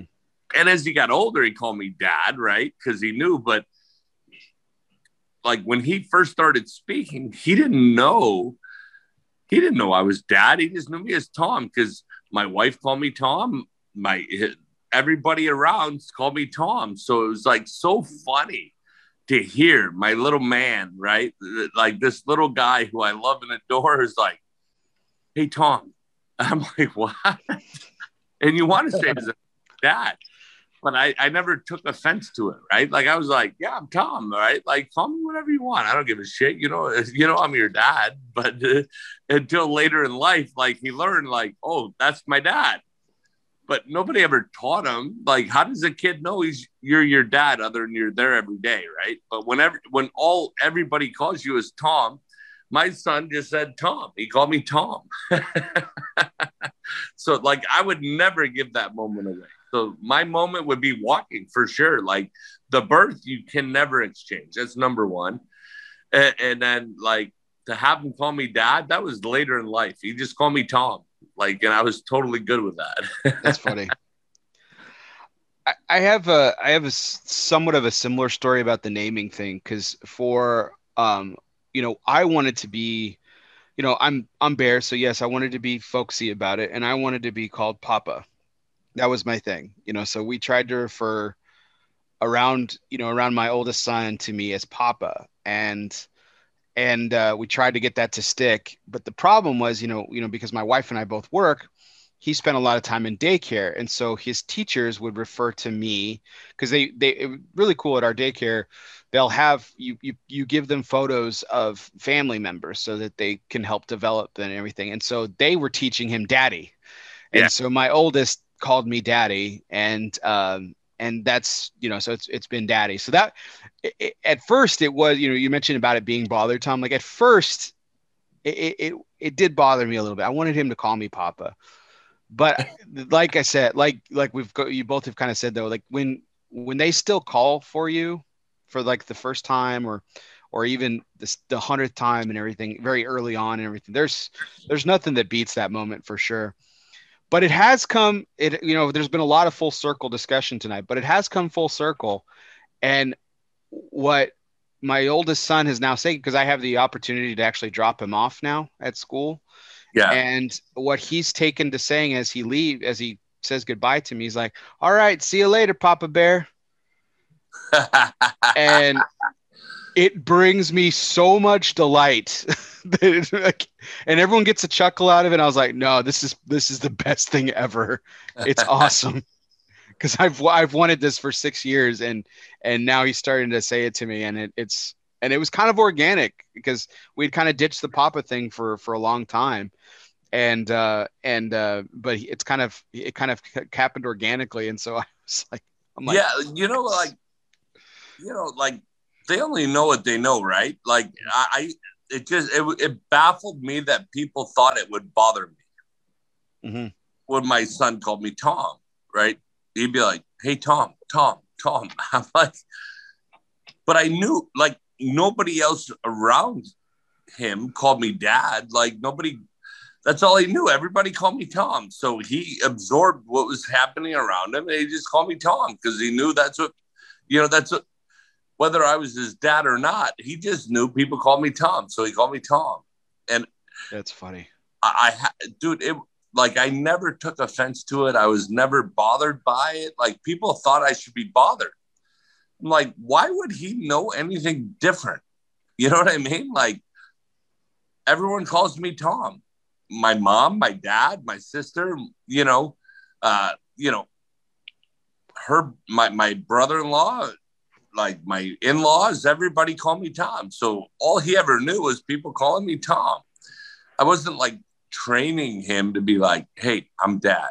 I'm dad. I'm dad. He just knew me as Tom. So when he, it was funny when he first called me Tom, people were like blown away. And I'm like, no, it's cool, man. That, that's what you call me Tom all day long. I'm I good. my you know? kids call me dad or Captain Daddy. Awesome. Yes. Yeah, yeah. Other than that, I didn't train him. my real name. I'm like, wait a minute.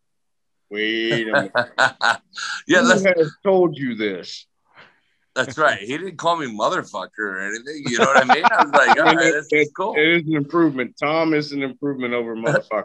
Yeah, yeah, so I was, I was good. I, I don't that. know. I don't think I'm ever ready for the time where my kid goes full Samuel L. Jackson on me. So no, you know, I laughed. it must have been my oldest son, like third birthday, right? Or not Christmas. It was Christmas, and uh I used to laugh because, like, we got him. Uh, it was like a craftsman's tool set thing, right? With the drawers and all that, had all the tools, screwdrivers, all that shit in it. And uh, he opened a drawer, but he pulled it all the way out, right? So all the tools fell on the floor. And he went, motherfucker. And I'm like, me, me and my wife looked at each other. We're like, do not laugh because he's going to think that's okay, right? Right. But we, we could not help it. We laughed our asses off because he used I mean, it in, in, such good context, context, right? Yeah. yeah. Like, like he, yeah, he didn't use it out of context. context. He used it in context. And then my wife's like, You taught him that, didn't you? I said, Well, he probably heard the words from me at some point, but I I didn't train him to pull the drawer open. But it was so funny, man, because it was like so in context. Like he just he was so excited. He pulled the drawer, the whole drawer drawer fell to the ground, everything fell out, and he's like, "Motherfucker!" And I'm like, I look at her, we're like, and we just started dying. We couldn't help ourselves, man. It, it was just funny. Well, that's funny. My my oldest refer as he was learning the the English language and everything. Um, and listen, I I I have a I have a I have a you know a propensity for uh for curse words. I love them. I think they're fantastic. Um, and yeah. everybody, everybody around this, I got to pause because uh, you're good. You're good, Tracy. It's all good. I'll, I'll go on the story. I got you. All right. Um, I'll hear you from where. No worries. No worries. So, so we have, uh, you know, I have a propensity for curse words. I love them. It's, it's, I call it the seasoning of language. And you know, there there are certain people of my family who you know aren't necessarily big fans of the fact that I have you know such a repertoire in my language and that's that's okay that's that's its own separate thing. But i remember as my son was learning uh, he referred to his socks as fucks. So when he would say i want like he would be like fuck fuck fuck like when he was putting on his socks. And and you know we never laughed we never you know but he we knew what he was talking about. And it wasn't because he was copying me. It's not like i called my socks fucks or anything like that. But but that was just him learning to talk right? And i just remember the first time when a particular relative had heard this and they were just so aghast by it and we're like it this is your fault. I was like whoa slow your roll. He's talking about his socks. You know?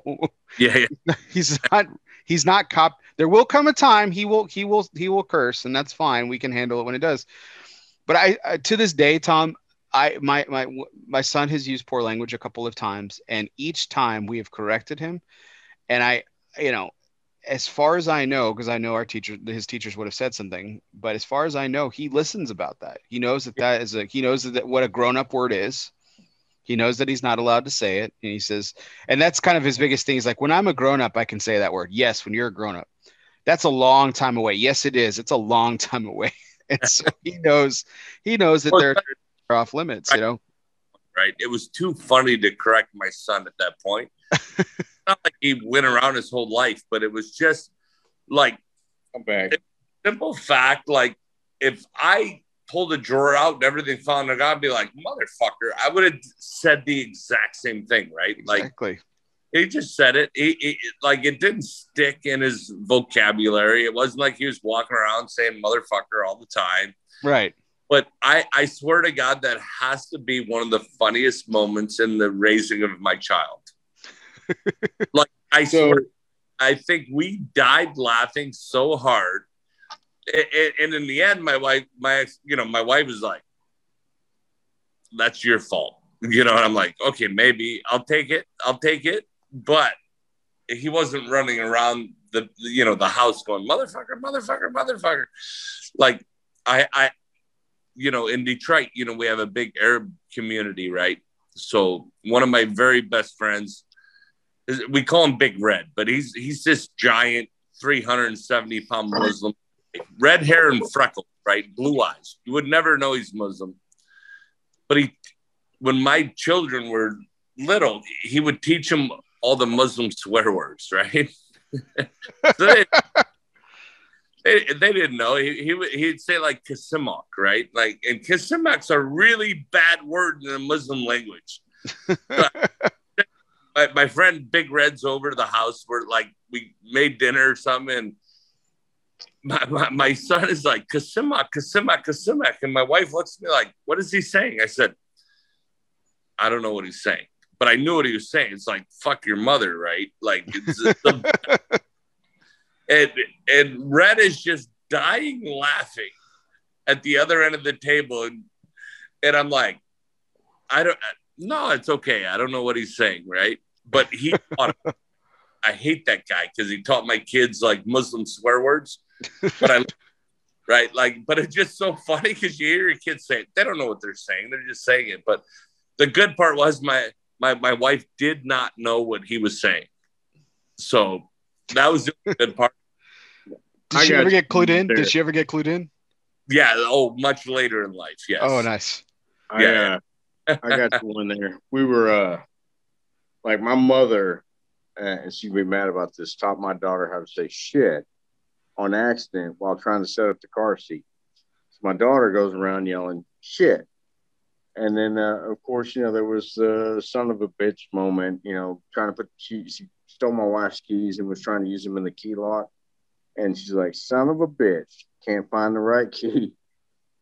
But and so I was so excited that I didn't, because anybody that knows me, they know me and know my language. And my favorite word might be four letters to start with F. So uh, we're at Walmart one day, my daughter was I'm so glad you're telling this story. 18 months old, like 18. I don't know. She might have been like, she might have been two years old at the time. And so we're walking out of Walmart, and she's got this big rubber ball. Like, you know, because you pass by shit and you're like, in order to get them to shut up, you're like, I'll buy you the fucking ball. Anyways, that is not where she learned the language. We're walking out, and this guy is driving through the parking lot. Like I always carried my daughter. She'd always like, Daddy, let me walk. Inside the store, okay. In the parking lot, not okay for this reason. So we're walking out to the car. We're done with our shopping. Now I'm carrying my daughter. She's carrying this gigantic fucking ball.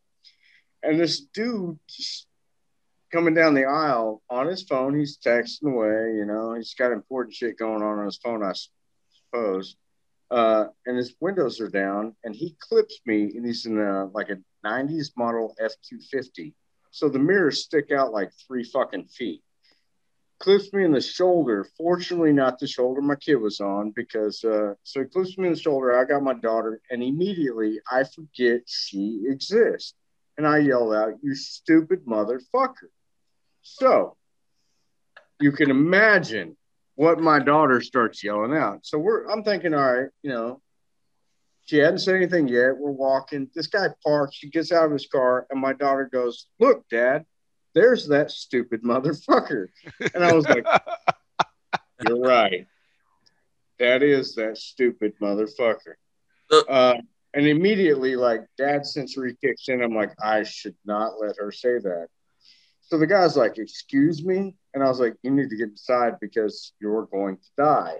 if you don't. Like run inside fast. And uh, so now here comes the reprogramming part. I was like, quick, I got to think of something. So I was like, simple monkey farter. No, dad totally said simple monkey farter. Simple monkey farter. I repeated the phrase simple monkey farter 6,843 fucking times. Mother's laughing. She's like, simple monkey farter. She's clapping. She's like, simple monkey farter, simple monkey farter. I think I'm in the clear because thus far, I'm the one that has not taught her a bad word. And I went straight to the top with this one. So the next morning, I got to wake her up to take her to school at daycare, which was at a church. She's stretching, like, baby girl, it's time to get up. She wakes up, she stretches. She goes, motherfucker. I was like, goddamn reprogramming unsuccessful. now I have to have a meeting with the uh, the dean of this school, and I was like, uh, "There's a possibility she may say something that is highly inappropriate." The dean closes the door. She's like, "What might she say?" And I was like, "We were at Walmart." She said, "Say no more."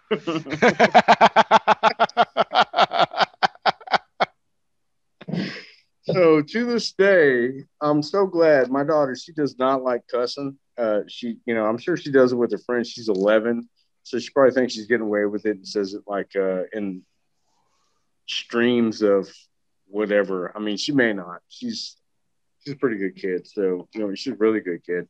But uh, I mean, I'm sure around her friends, she probably uses colorful language. But uh, that day, I thought I was in the clear, and I didn't have to tell my wife that my daughter just learned how to say "stupid motherfucker." Now, as an adult, and uh, she's getting there. I hope she remembers that phrase when she becomes like 18, 19, 20. But when she was like two, not, not helpful.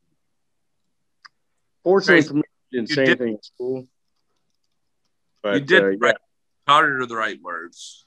Straight and and she totally like I mean context, everything that you look for in the English language was correct except for the vocabulary aspect of it. So, uh, yeah, yeah, she uh, she quickly learned how to say "stupid motherfucker," but she got that ball, and that was all that was important to her. There you go. Yeah, she got the ball.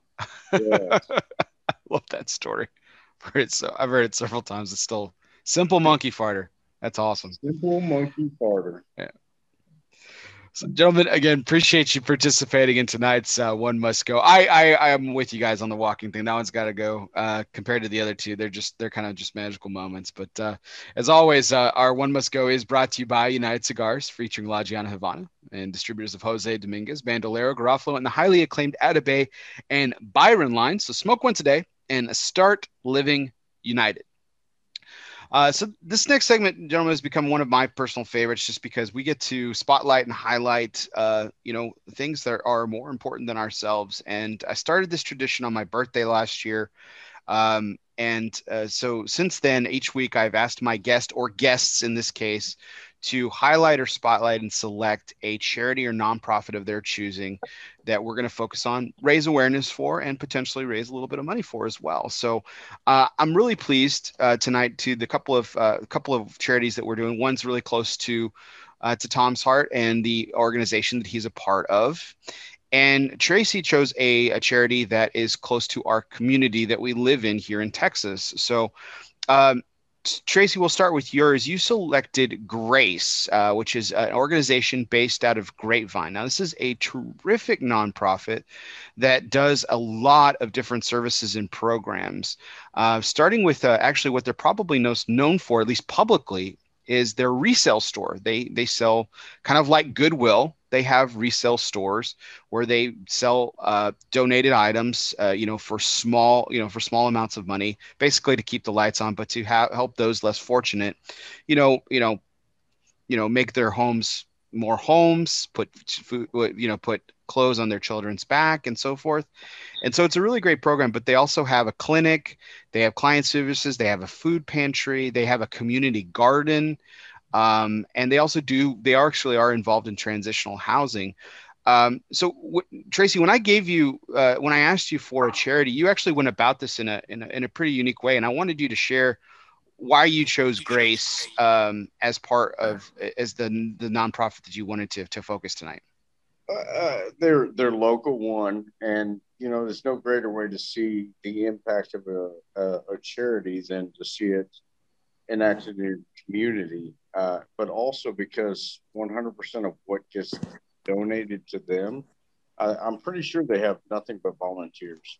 So, um, like over the years, we've donated stuff for charity auctions for them, and uh, they do great things in the community.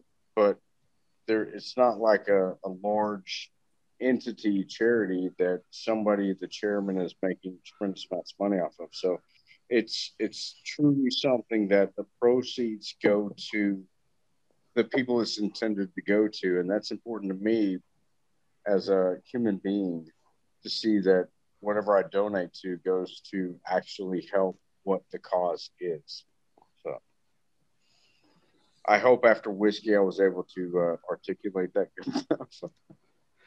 no, it's a great organization, and you're right. They're they are they are community driven, they are volunteer driven, and they they do all these different tasks. And they've they've they've actually roped in a, a, really really well represented board of trustees so their board of directors actually include everything from local church leaders uh, to to business owners um, you know even you know people like the, the president of the board is actually uh, uh, on the board of Texas Health uh, Harris Methodist, which is a really large uh, hospital here in the area. Um, but again, some of their more prominent members are members of local churches, and not just the same church. This isn't one church driven. This is you know several area churches that contribute to Grace and, and have a really big part of it. So it's a it's a really great organization, and I'll be uh, posting uh, the uh, the donate uh, in the the donate uh, button here in the link here in just a second. It'll also be in the show notes later on.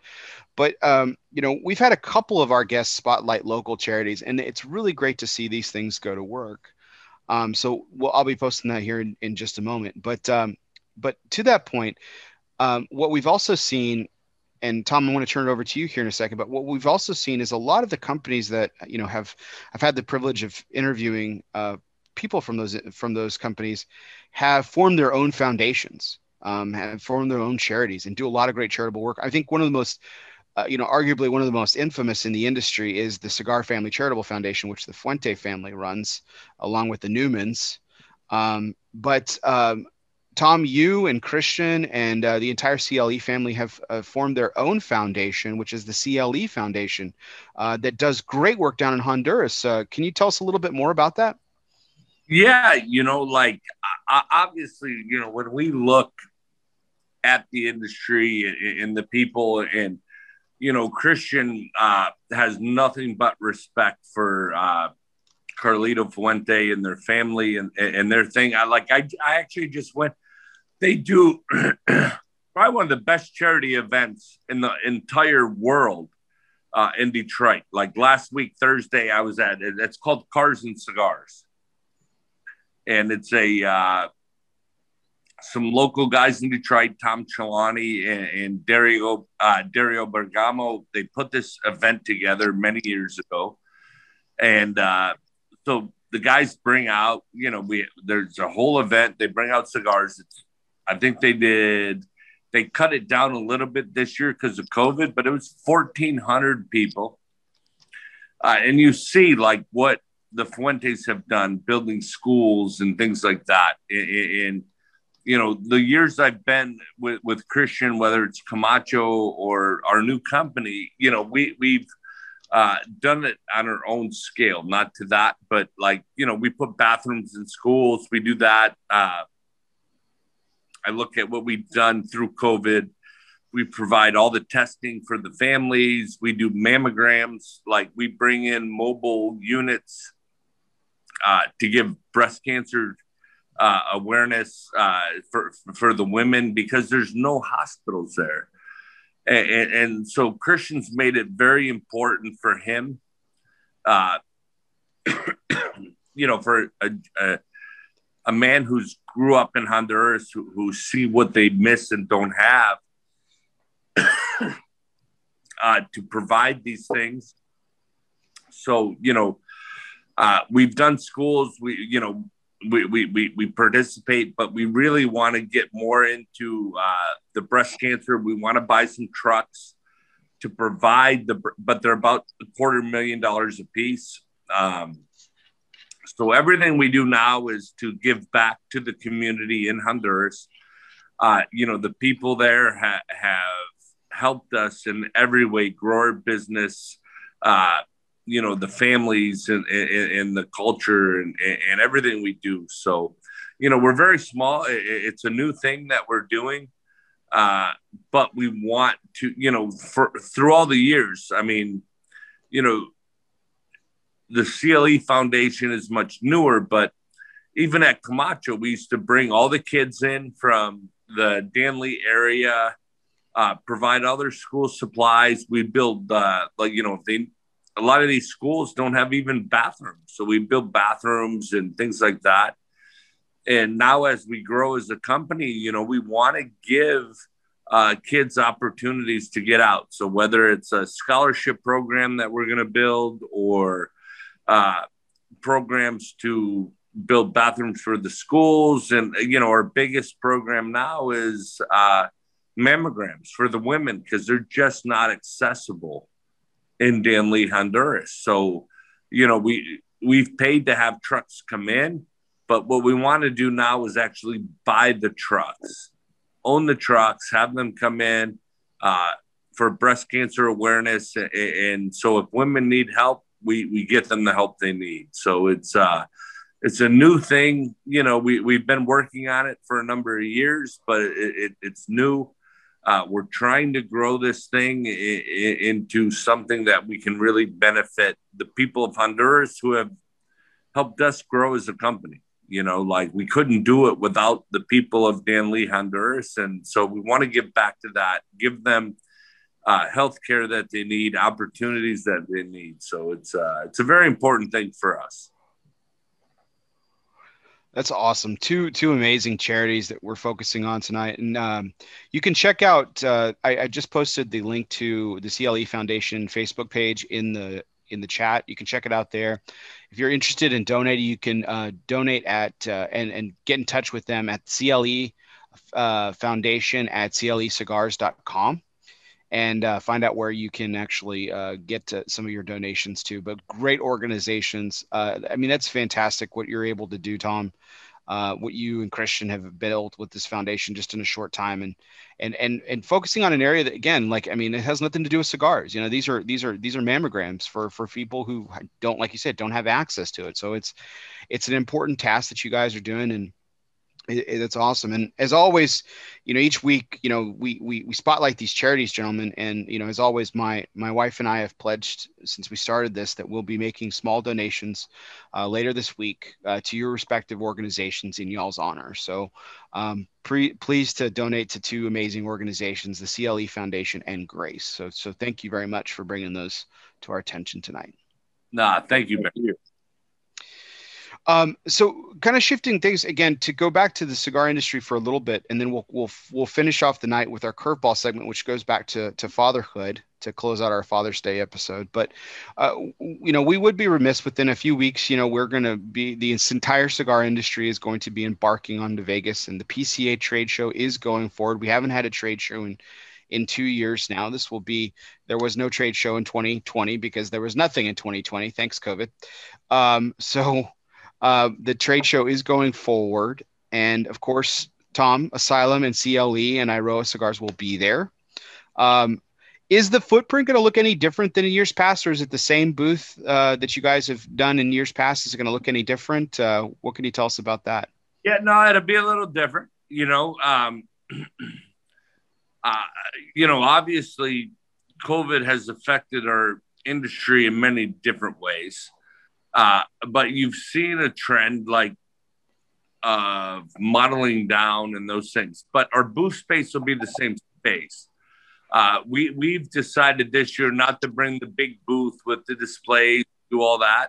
It'll be 40 by 40. We'll have everything we normally have, but it's going to be just more relaxed, more you know, uh, comfortable, more more just seating and minimal. You know, we'll, we'll have our displays of our product, but it'll be just more minimal. You know, because it's just uh, the you know, I, I think what has happened over time, you know, and, and what COVID has taught us is we don't necessarily we don't need a trade show to do our business right like i can write the same amount of business i can write more business without it and be more profitable but it's very important for us to su- support the organization that is uh, fighting all the battles that we have you know so when, when we sit back we say are we going to go to the show or not go to the show we're always going to go to the show we're going to be there. We'll be a presence. But like, you know, people need to go. We we need to support. You know, it's millions and millions of dollars a year a, a year that go to fighting taxes and, and, and all the FDA stuff and you name it. What what's happening?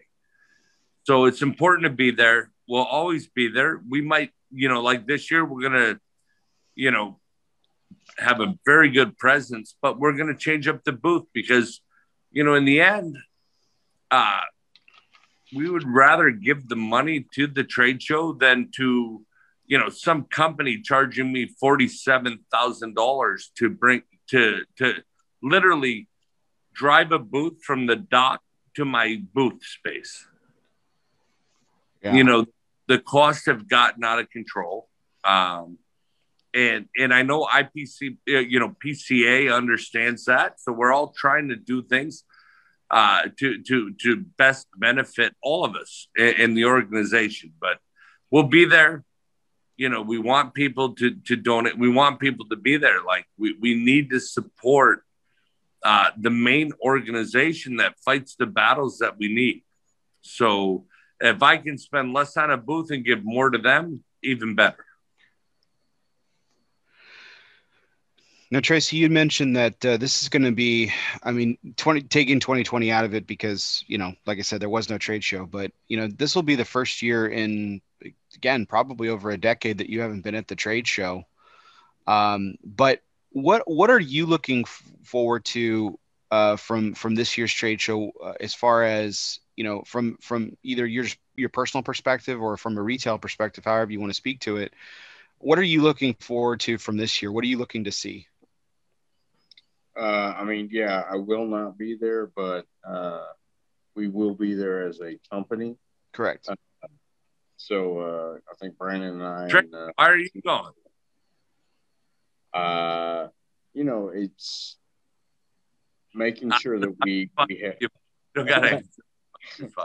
yeah, so we'll we'll be here, you know, putting together the what we need to give you guys money. Yeah. So, uh, you know, it's uh, as every business out there took a hit, you know, so did we. So, uh, you know, we'll we're, we're looking to recoup it, but uh, you know, Mike and Bob will both be out there uh, having uh, have, uh, they're setting meetings. So if you haven't got your meeting set with them, go ahead and reach out to Mike or Bob on that. Um, but uh, you know, just coming back together uh, as far as like uh, PCA is, you know, I know there's been some some uh, some issues with some folks. Not everybody's going to be at PCA, uh, but you're right, Tom. You brought up a really good point that uh, you know our lobbyists drive out of the funds that we provide to the PCA, so it's very very important to support that. Uh, I mean, we we as a industry should be working together to fund these lobbyists to help fight off any tobacco taxes, any any anybody jumping, you know, trying to target us as an industry to take uh, well to take away from what we do, you know, whether it be from the uh, the the artistry of the boxes to the meanings. But I mean, anybody who's involved in the cigar community understands that this is much much greater than sitting down smoking a cigar. I mean, we we as an industry, we as a, a community, more than an industry, work together to you know, provide jobs in both the U.S. as well as you know third world countries like Honduras, Dominican, Nicaragua, and not to mention any kind of trade agreements we may as a country have with them. But real realistically, companies like CLE take care of their employees in in countries that the countries themselves don't take care of the people. So, uh, you know, we're not just about providing a great product to the community. We're about extending the community.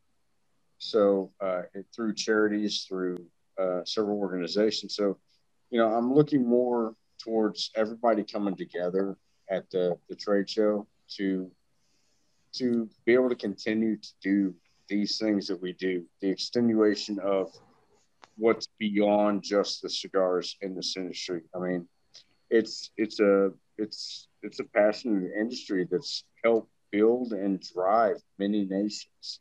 So, uh, looking forward to those guys coming together. Uh, I mean, I'll be active and be able to see and hear, and I'm, I'm sure I'll get phone calls from guys at the show. So we'll be all in uh, emotionally as well as physically into investing into the PCA and what it's offering. So uh, we're excited about what. Uh, let me let me try to word this the best. Uh, but the overall outcome, not just what products, what new products are coming in. We are excited about that too uh, for our consumers, but as an industry, we're excited to see what kind of growth and development we can kind of come up with uh, throughout the industry. So. I think we're all excited to see everyone come together and everything. Uh, it's been too long, and and it, it's you know even though you'll be missing out this year, Tracy, I know that Michaels will be well represented, and and I know you'll be hold, holding the fort down as you entrusted me and and all of us for a great number of years too. So it's uh, it's something that's going to be exciting for this industry for sure. Um, I have two last que- two last quick questions for you, gentlemen, and then we have our curveball segment. Are we good for that? You think? Yes, sir. All right. mm-hmm. So Tracy, Skip Martin was in the chat. He set the over under. I took. I said take the over. He said mortal luck. The number is seven. How many blades do you have on you right now on your person? Why did I know this was going to come up? All right. So I don't know, as I mentioned. So this I took out of my pocket. This has been my cigar cutter for the night. It's by Toussaint. Uh, they're out of France. Let's see what else we got. That's one. Yeah. Uh, this is uh, represented from the Philippines, handmade, custom, gorgeous cigar. Uh, cigar, geez, uh, knife. Uh, let's move on here. All That's right. two. Here we go. We had Norway in the house. The tiny little sweet Adamax from Craft Labs. Three. Mm-hmm. Heretic knives. 4 mm-hmm.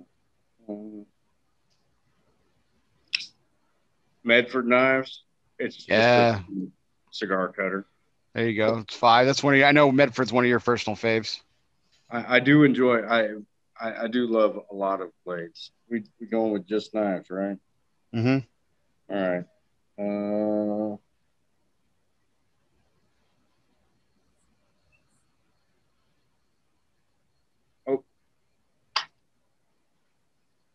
the Karambit by uh, Borka.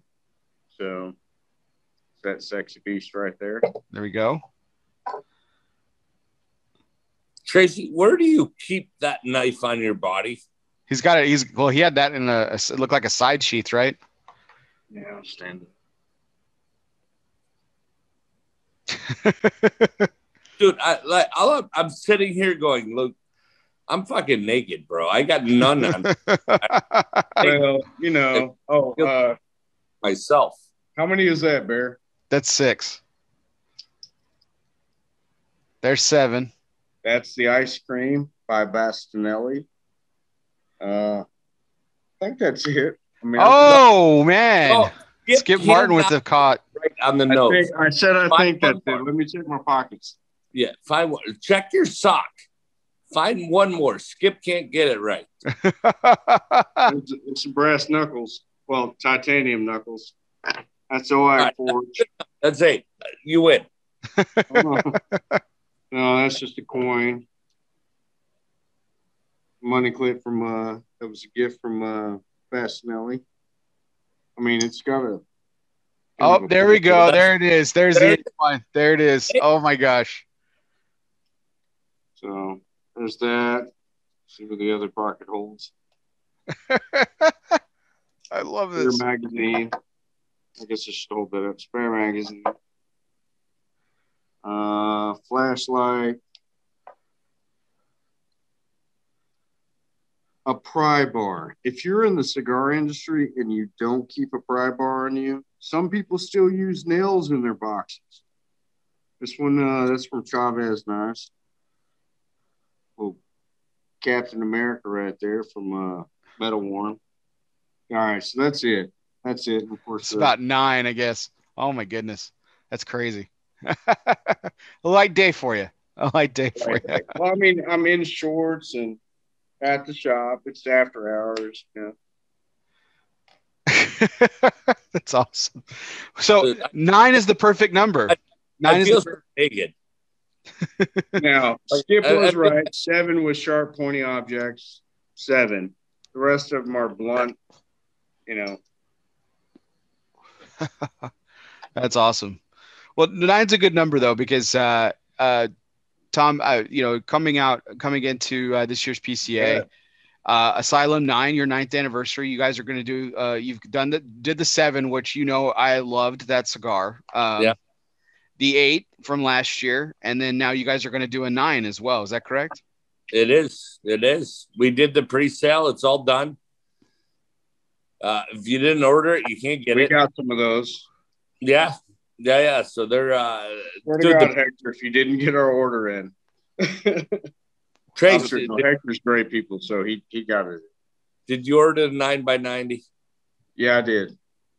I don't know why I did, but I did. I'll probably we'll do a so, video where I smoke one so I can get all kinds of really sweet inter, inter internet offers. all right, so I, I spoke with the, the Woodies by Leaf Cigars. Right. Yeah. And uh, it's probably why I deleted my Facebook because I got so many messages about videos that people wanted me to do. Uh, movies. I got some movies that you can audition for. I was like, yeah, I don't think so you also did the uh, the uh, the La Aurora cigar too, as well. Yeah, so that one was a special the or, one. Uh, Ordage, yeah, the Ordage. Uh, it was uh, well, I did that, but then before that was the uh, La Aurora in a black uh, in the Black Diamond series. It was 16 by 60, and that was because I made the mistake of drinking rum with Manny Inoa. So uh, he uh, he was like, he was giving me shit about uh, doing the uh, what is it the the wrapper thing, and uh, you know where you, you go through like five different rappers, and it was uh, Jose Blanco's originally was doing the five rapper thing. Mm-hmm. So Manny took over and he was going through this. Now I had personally been through that experience before, so I didn't say anything about the fact that I got one that uh, I had pressed, I had to press, you know, so it smoked faster than the rest. And so everybody was on like their second or third wrapper, and I was done. And he was like, You smoke too fast. I believe what he said was, You smoke too fucking fast. And I was like, No, man, it was like, it is what it was. You know, I, I got this cigar that was not meant to be released to the public. So it was, uh, you know, the, it's not something that gets tested to see if it draws well. Mine drew too well. Uh, so in in a uh, rum induced uh, conversation, he said he was going to make me a cigar bigger than they had ever made before, and this was uh, many many years ago. And it was, uh, and I was like, the only way I'm going to smoke a cigar that fucking big is uh, if any of y'all have ever been on the La Aurora tour, uh, there's a what is his name? Uh, uh, Guillermo Leon or or Inoa or? No, uh, he he does he typically does the tour for him, and he smokes that 15 by 60 that's in the 1495 blend, and my brain uh, and whiskey have uh, eliminated who it's for. Anyways, he says he's going to give me a cigar just like that, but bigger, and uh, it was a 15 inch by 60 ring gauge that uh, you know, he, he, smokes it. And the reason he smokes it is because uh, his wife tells me he can only smoke one cigar a day. Uh, gosh, what is his name? Super good dude. Uh, anyways, so Manny and I are drinking, and uh, at, at dinner, of course, it wasn't just like we were let's grab a bottle and get messed up. Uh, and he's like, I'm to make you this cigar. And so the next day, this was uh, a little shout out to Barry. This is when Barry was with uh, La Aurora uh, before he went to Two Guys. Um, and so the the next day they showed up, and uh, it was me and the guys from Mickey Blake's and Mickey Blake's and uh, out of uh, uh, Connecticut. Yeah. And, yeah, yeah, yeah, and uh, and uh, let's see, uh, Rhode Island. We had uh, Havanas. Uh, and anyway, several of us, and like five of us. So the next morning, I'm thinking, there's no way he's gonna fucking remember. So I was like, the only way I'm gonna smoke a cigar that big is if it is the the uh, Black Diamond. And he's like, done. Slams his hand down, and I was like, I meant to say Cien Años Maduro. Which Manny kindly reminded me that uh, Guillermo would murder both of us if we used that much Cien Años Maduro tobacco to make a uh, cigar that was uh, a gimmick. So we dubbed this cigar. The next morning it shows up and it's uh, the Black Diamond blend in a 16 by 60. Now that's like uh, it was uh, fingertips to elbow. And uh, the only stipulation was I actually had to smoke it. So I did. Uh, I got a lot of wonderful offers from that too. But uh, yeah, yeah. So um, we called it the La Pequeña, which uh, I didn't name it because my Spanish is La Pequeña, but uh, you know it's called the little one. So an uh, endearing, an endearing name for sure. Yes, yes, the little one. Uh, so it was made for us in Texas. There's a couple other guys got to experience it. It's really cool. But uh, yeah, yeah. So Tom, if you make one, you know, I guess I'm I'm up for smoking it. Um, anything for uh anything for a show, I suppose. Well, you got something coming for you. It's Nine It'd probably be a little more intimidating than a 60 it, by 16. He says, what, oh, nine wow. by 90? Yes, sir. God damn. It's going right. to hurt. My mouth will be full with a nine by 90 when right. uh, so there we go. Yeah, there. It'll be painful. I'm not gonna lie. I'll smoke it it's going to be a good one for sure. So, so this uh, leads us into our last questions tonight, gentlemen. And before we get to it, real quick, I do have to thank you both so much uh, for making another Father's Day uh, so memorable for me, and for sitting down with me for a few hours this evening and uh, it means so much to me for you guys to be a part of it. Thank you so much. I know this time is family time. I know it's been a long day for all of us, a long week, and we're getting ready to start another one here uh, in just a few hours. So uh, thank you so much from the bottom of my heart for you all both being here today. Thank you for the uh, invite. So, yeah, it's a, a pleasure to be here, Bear. Thank you. Thank you both. So this leads us into our last segment of the night, which is always our curveball segment, uh, sponsored by Dunbarton Tobacco and Trust. Fastballs or curveballs, it doesn't matter. Since the company's inception, Steve Saka has been knocking them out of the park. Six consecutive years in the consensus top three. Yep, I looked it up. I even got fact checked by my good friend and partner on the Cigar Coop Primetime Show, Will Cooper. Six consecutive years in the consensus top three. So, gentlemen, this is going back to our theme for tonight, which is fatherhood. And I think we actually even kind of even touched on this. And as Tracy said, there are no failed lessons, There are just lessons, which is the quote that we're going to definitely take from tonight. But to that point, son of a bitch, aren't I? but to that point, here's the question, uh, the curveball question for you both. If you could unteach a lesson your children learned from you, what would it be? Definitely how to appropriately say motherfucker. Simple monkey farters. Simple monkey farters. Uh, uh, you know, I don't know. Response. Take time. I think I'd rather them unlearn the response time. You know, like for reaction to situations, more importantly than the language that they've learned from me. Like the reaction, take time to truly think through the reaction before giving the reaction. Makes That's sense. the answer. I'd have to agree with that one for sure. Tom? This is a tough question right here, man. Like this, this is one of those that like you got to really look at yourself first, right? So I, I, I kind of appreciate where you know Tracy went with this, um, but I, I, you know, like I never, I'm not a person that looks back. So when you know when we when we talk about something I want to unlearn, I, I I think you learn from your mistakes. So I, I don't.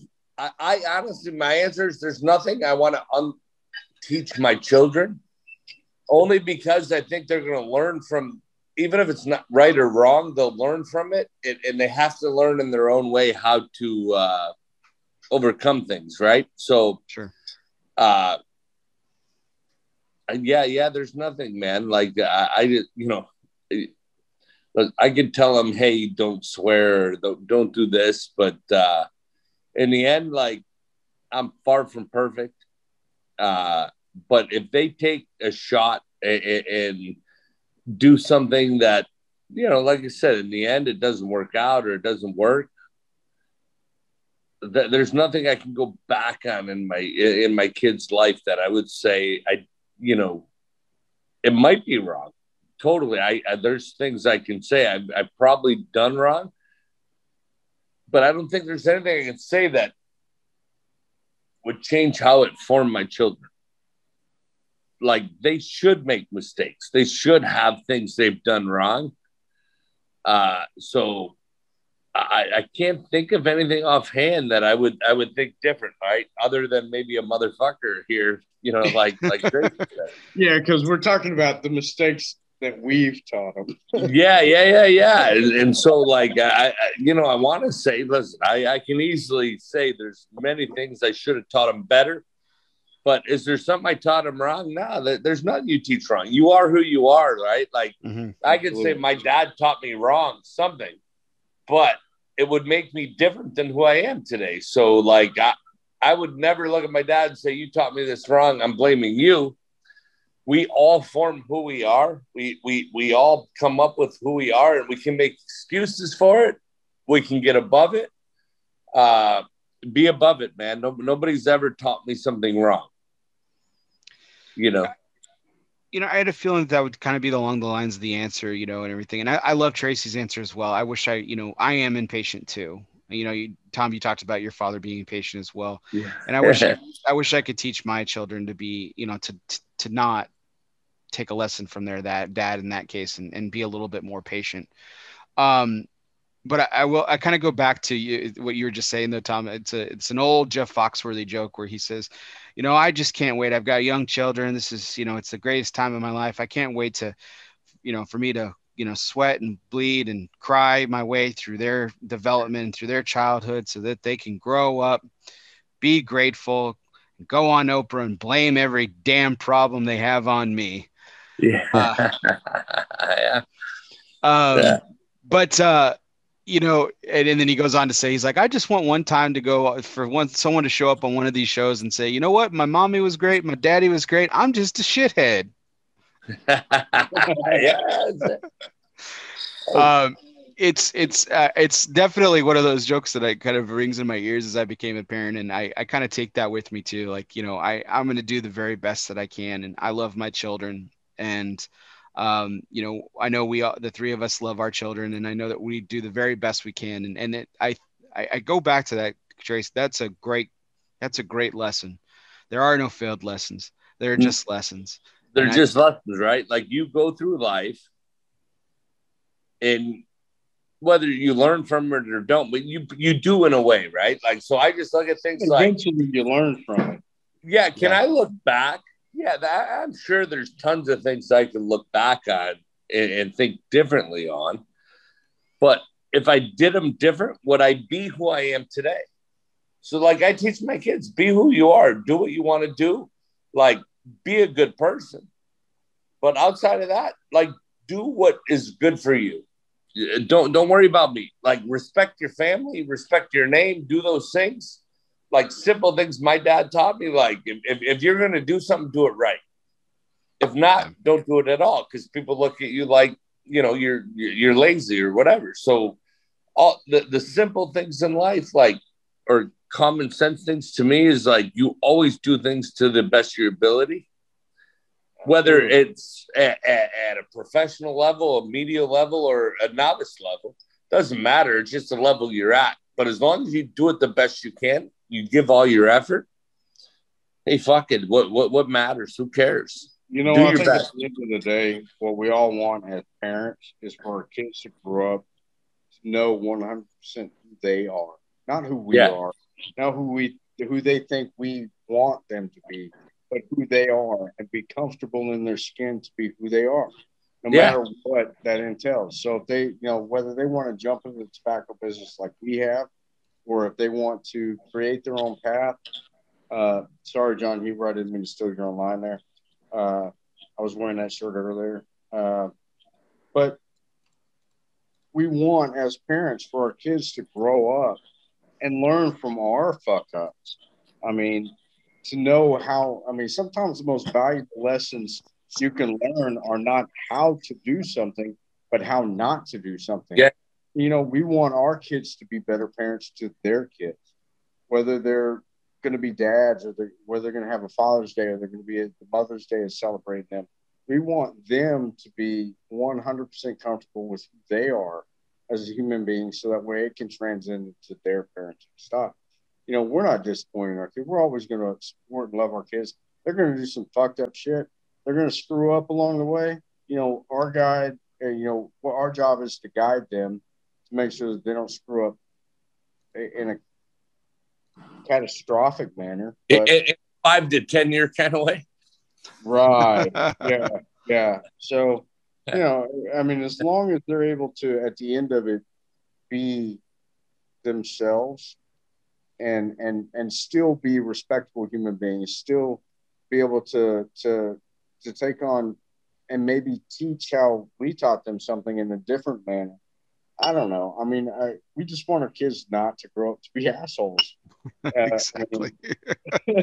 be kind. Yeah. Absolutely. yeah. Yeah. Yeah. Have manners, you know, but still, you know, there there should be a balance who you are as a human being, you know, and and not be a people pleaser, but number one, you got to learn how to be content with you to be able to to grow and develop somebody else and you know be a, be the best friend be the best of uh, dad or best mom or you know all those things they're going to learn those lessons. And sometimes they learn them from us and sometimes they learn them how not to do it from us. So yeah. we'll see how it turns out. I agree. I well, think uh, knowing you guys, knowing you guys for as long as I've known you guys, I you know I obviously you're not my dad's. You know, there's not been a fatherly advice exchange between us other than like, man, my kid did this, and oh shit, I would have done it that way. But you know, you're you're great guys. You got great kids. You know, they're going to turn out to be great human beings to do great things, whether they follow our legacies or create their own. You know, uh, that's the exciting part is to see what they do with what we teach them. You know, we can teach them all day long, but when they ap- when they when they start applying what they've learned, That's that's what it means to us. I don't need my kid to repeat to me what I want them to say. I need them to repeat to me through actions later on. You know? 100%. Yeah, straight up. Well, gentlemen, happy Father's Day. Happy Father's Day to Yeah, happy Father's Day, Bear Tracy. Oh, and have Day all you uh, Facebook Landia, Instagramias, and uh, Twitter paters, and whatever other social medias, whatnot that might be watching this. Watch their Show, smoke Tom cigars, and come see me to buy all of that. So, Couldn't have said it better myself. Happy Father's Day to everyone out there. For everyone, I love, I love and appreciate all those likes, shares, and comments. Keep them coming. Check out our Facebook page, El Oso Fumar. Like it. Check out our YouTube channel, El Oso Fumar. Like it as well. If you are listening to this podcast later, wherever you listen to podcasts, whether that be on Apple Podcasts, Spotify, Google Play, Podbean, or wherever you listen to podcasts, sure you down, download, subscribe, and review. And if you already are a subscriber, I appreciate it. Do me a favor, unsubscribe, but don't forget to hit the resubscribe button because that actually helps my numbers. And I can continue to bring on great guests like the two gentlemen that I had this evening. So for everyone out there, this was our 173rd take. Done 173 of these. It's a fantastic journey. Can't wait to continue it next week with you all. And for everyone out there, I'm Bear Duplessis, live from the Alec Bradley Lone Star Studio of Euless, Texas. He's Tracy Spence. He's Tom Lazuka. Guess what, everybody? We'll see you next time.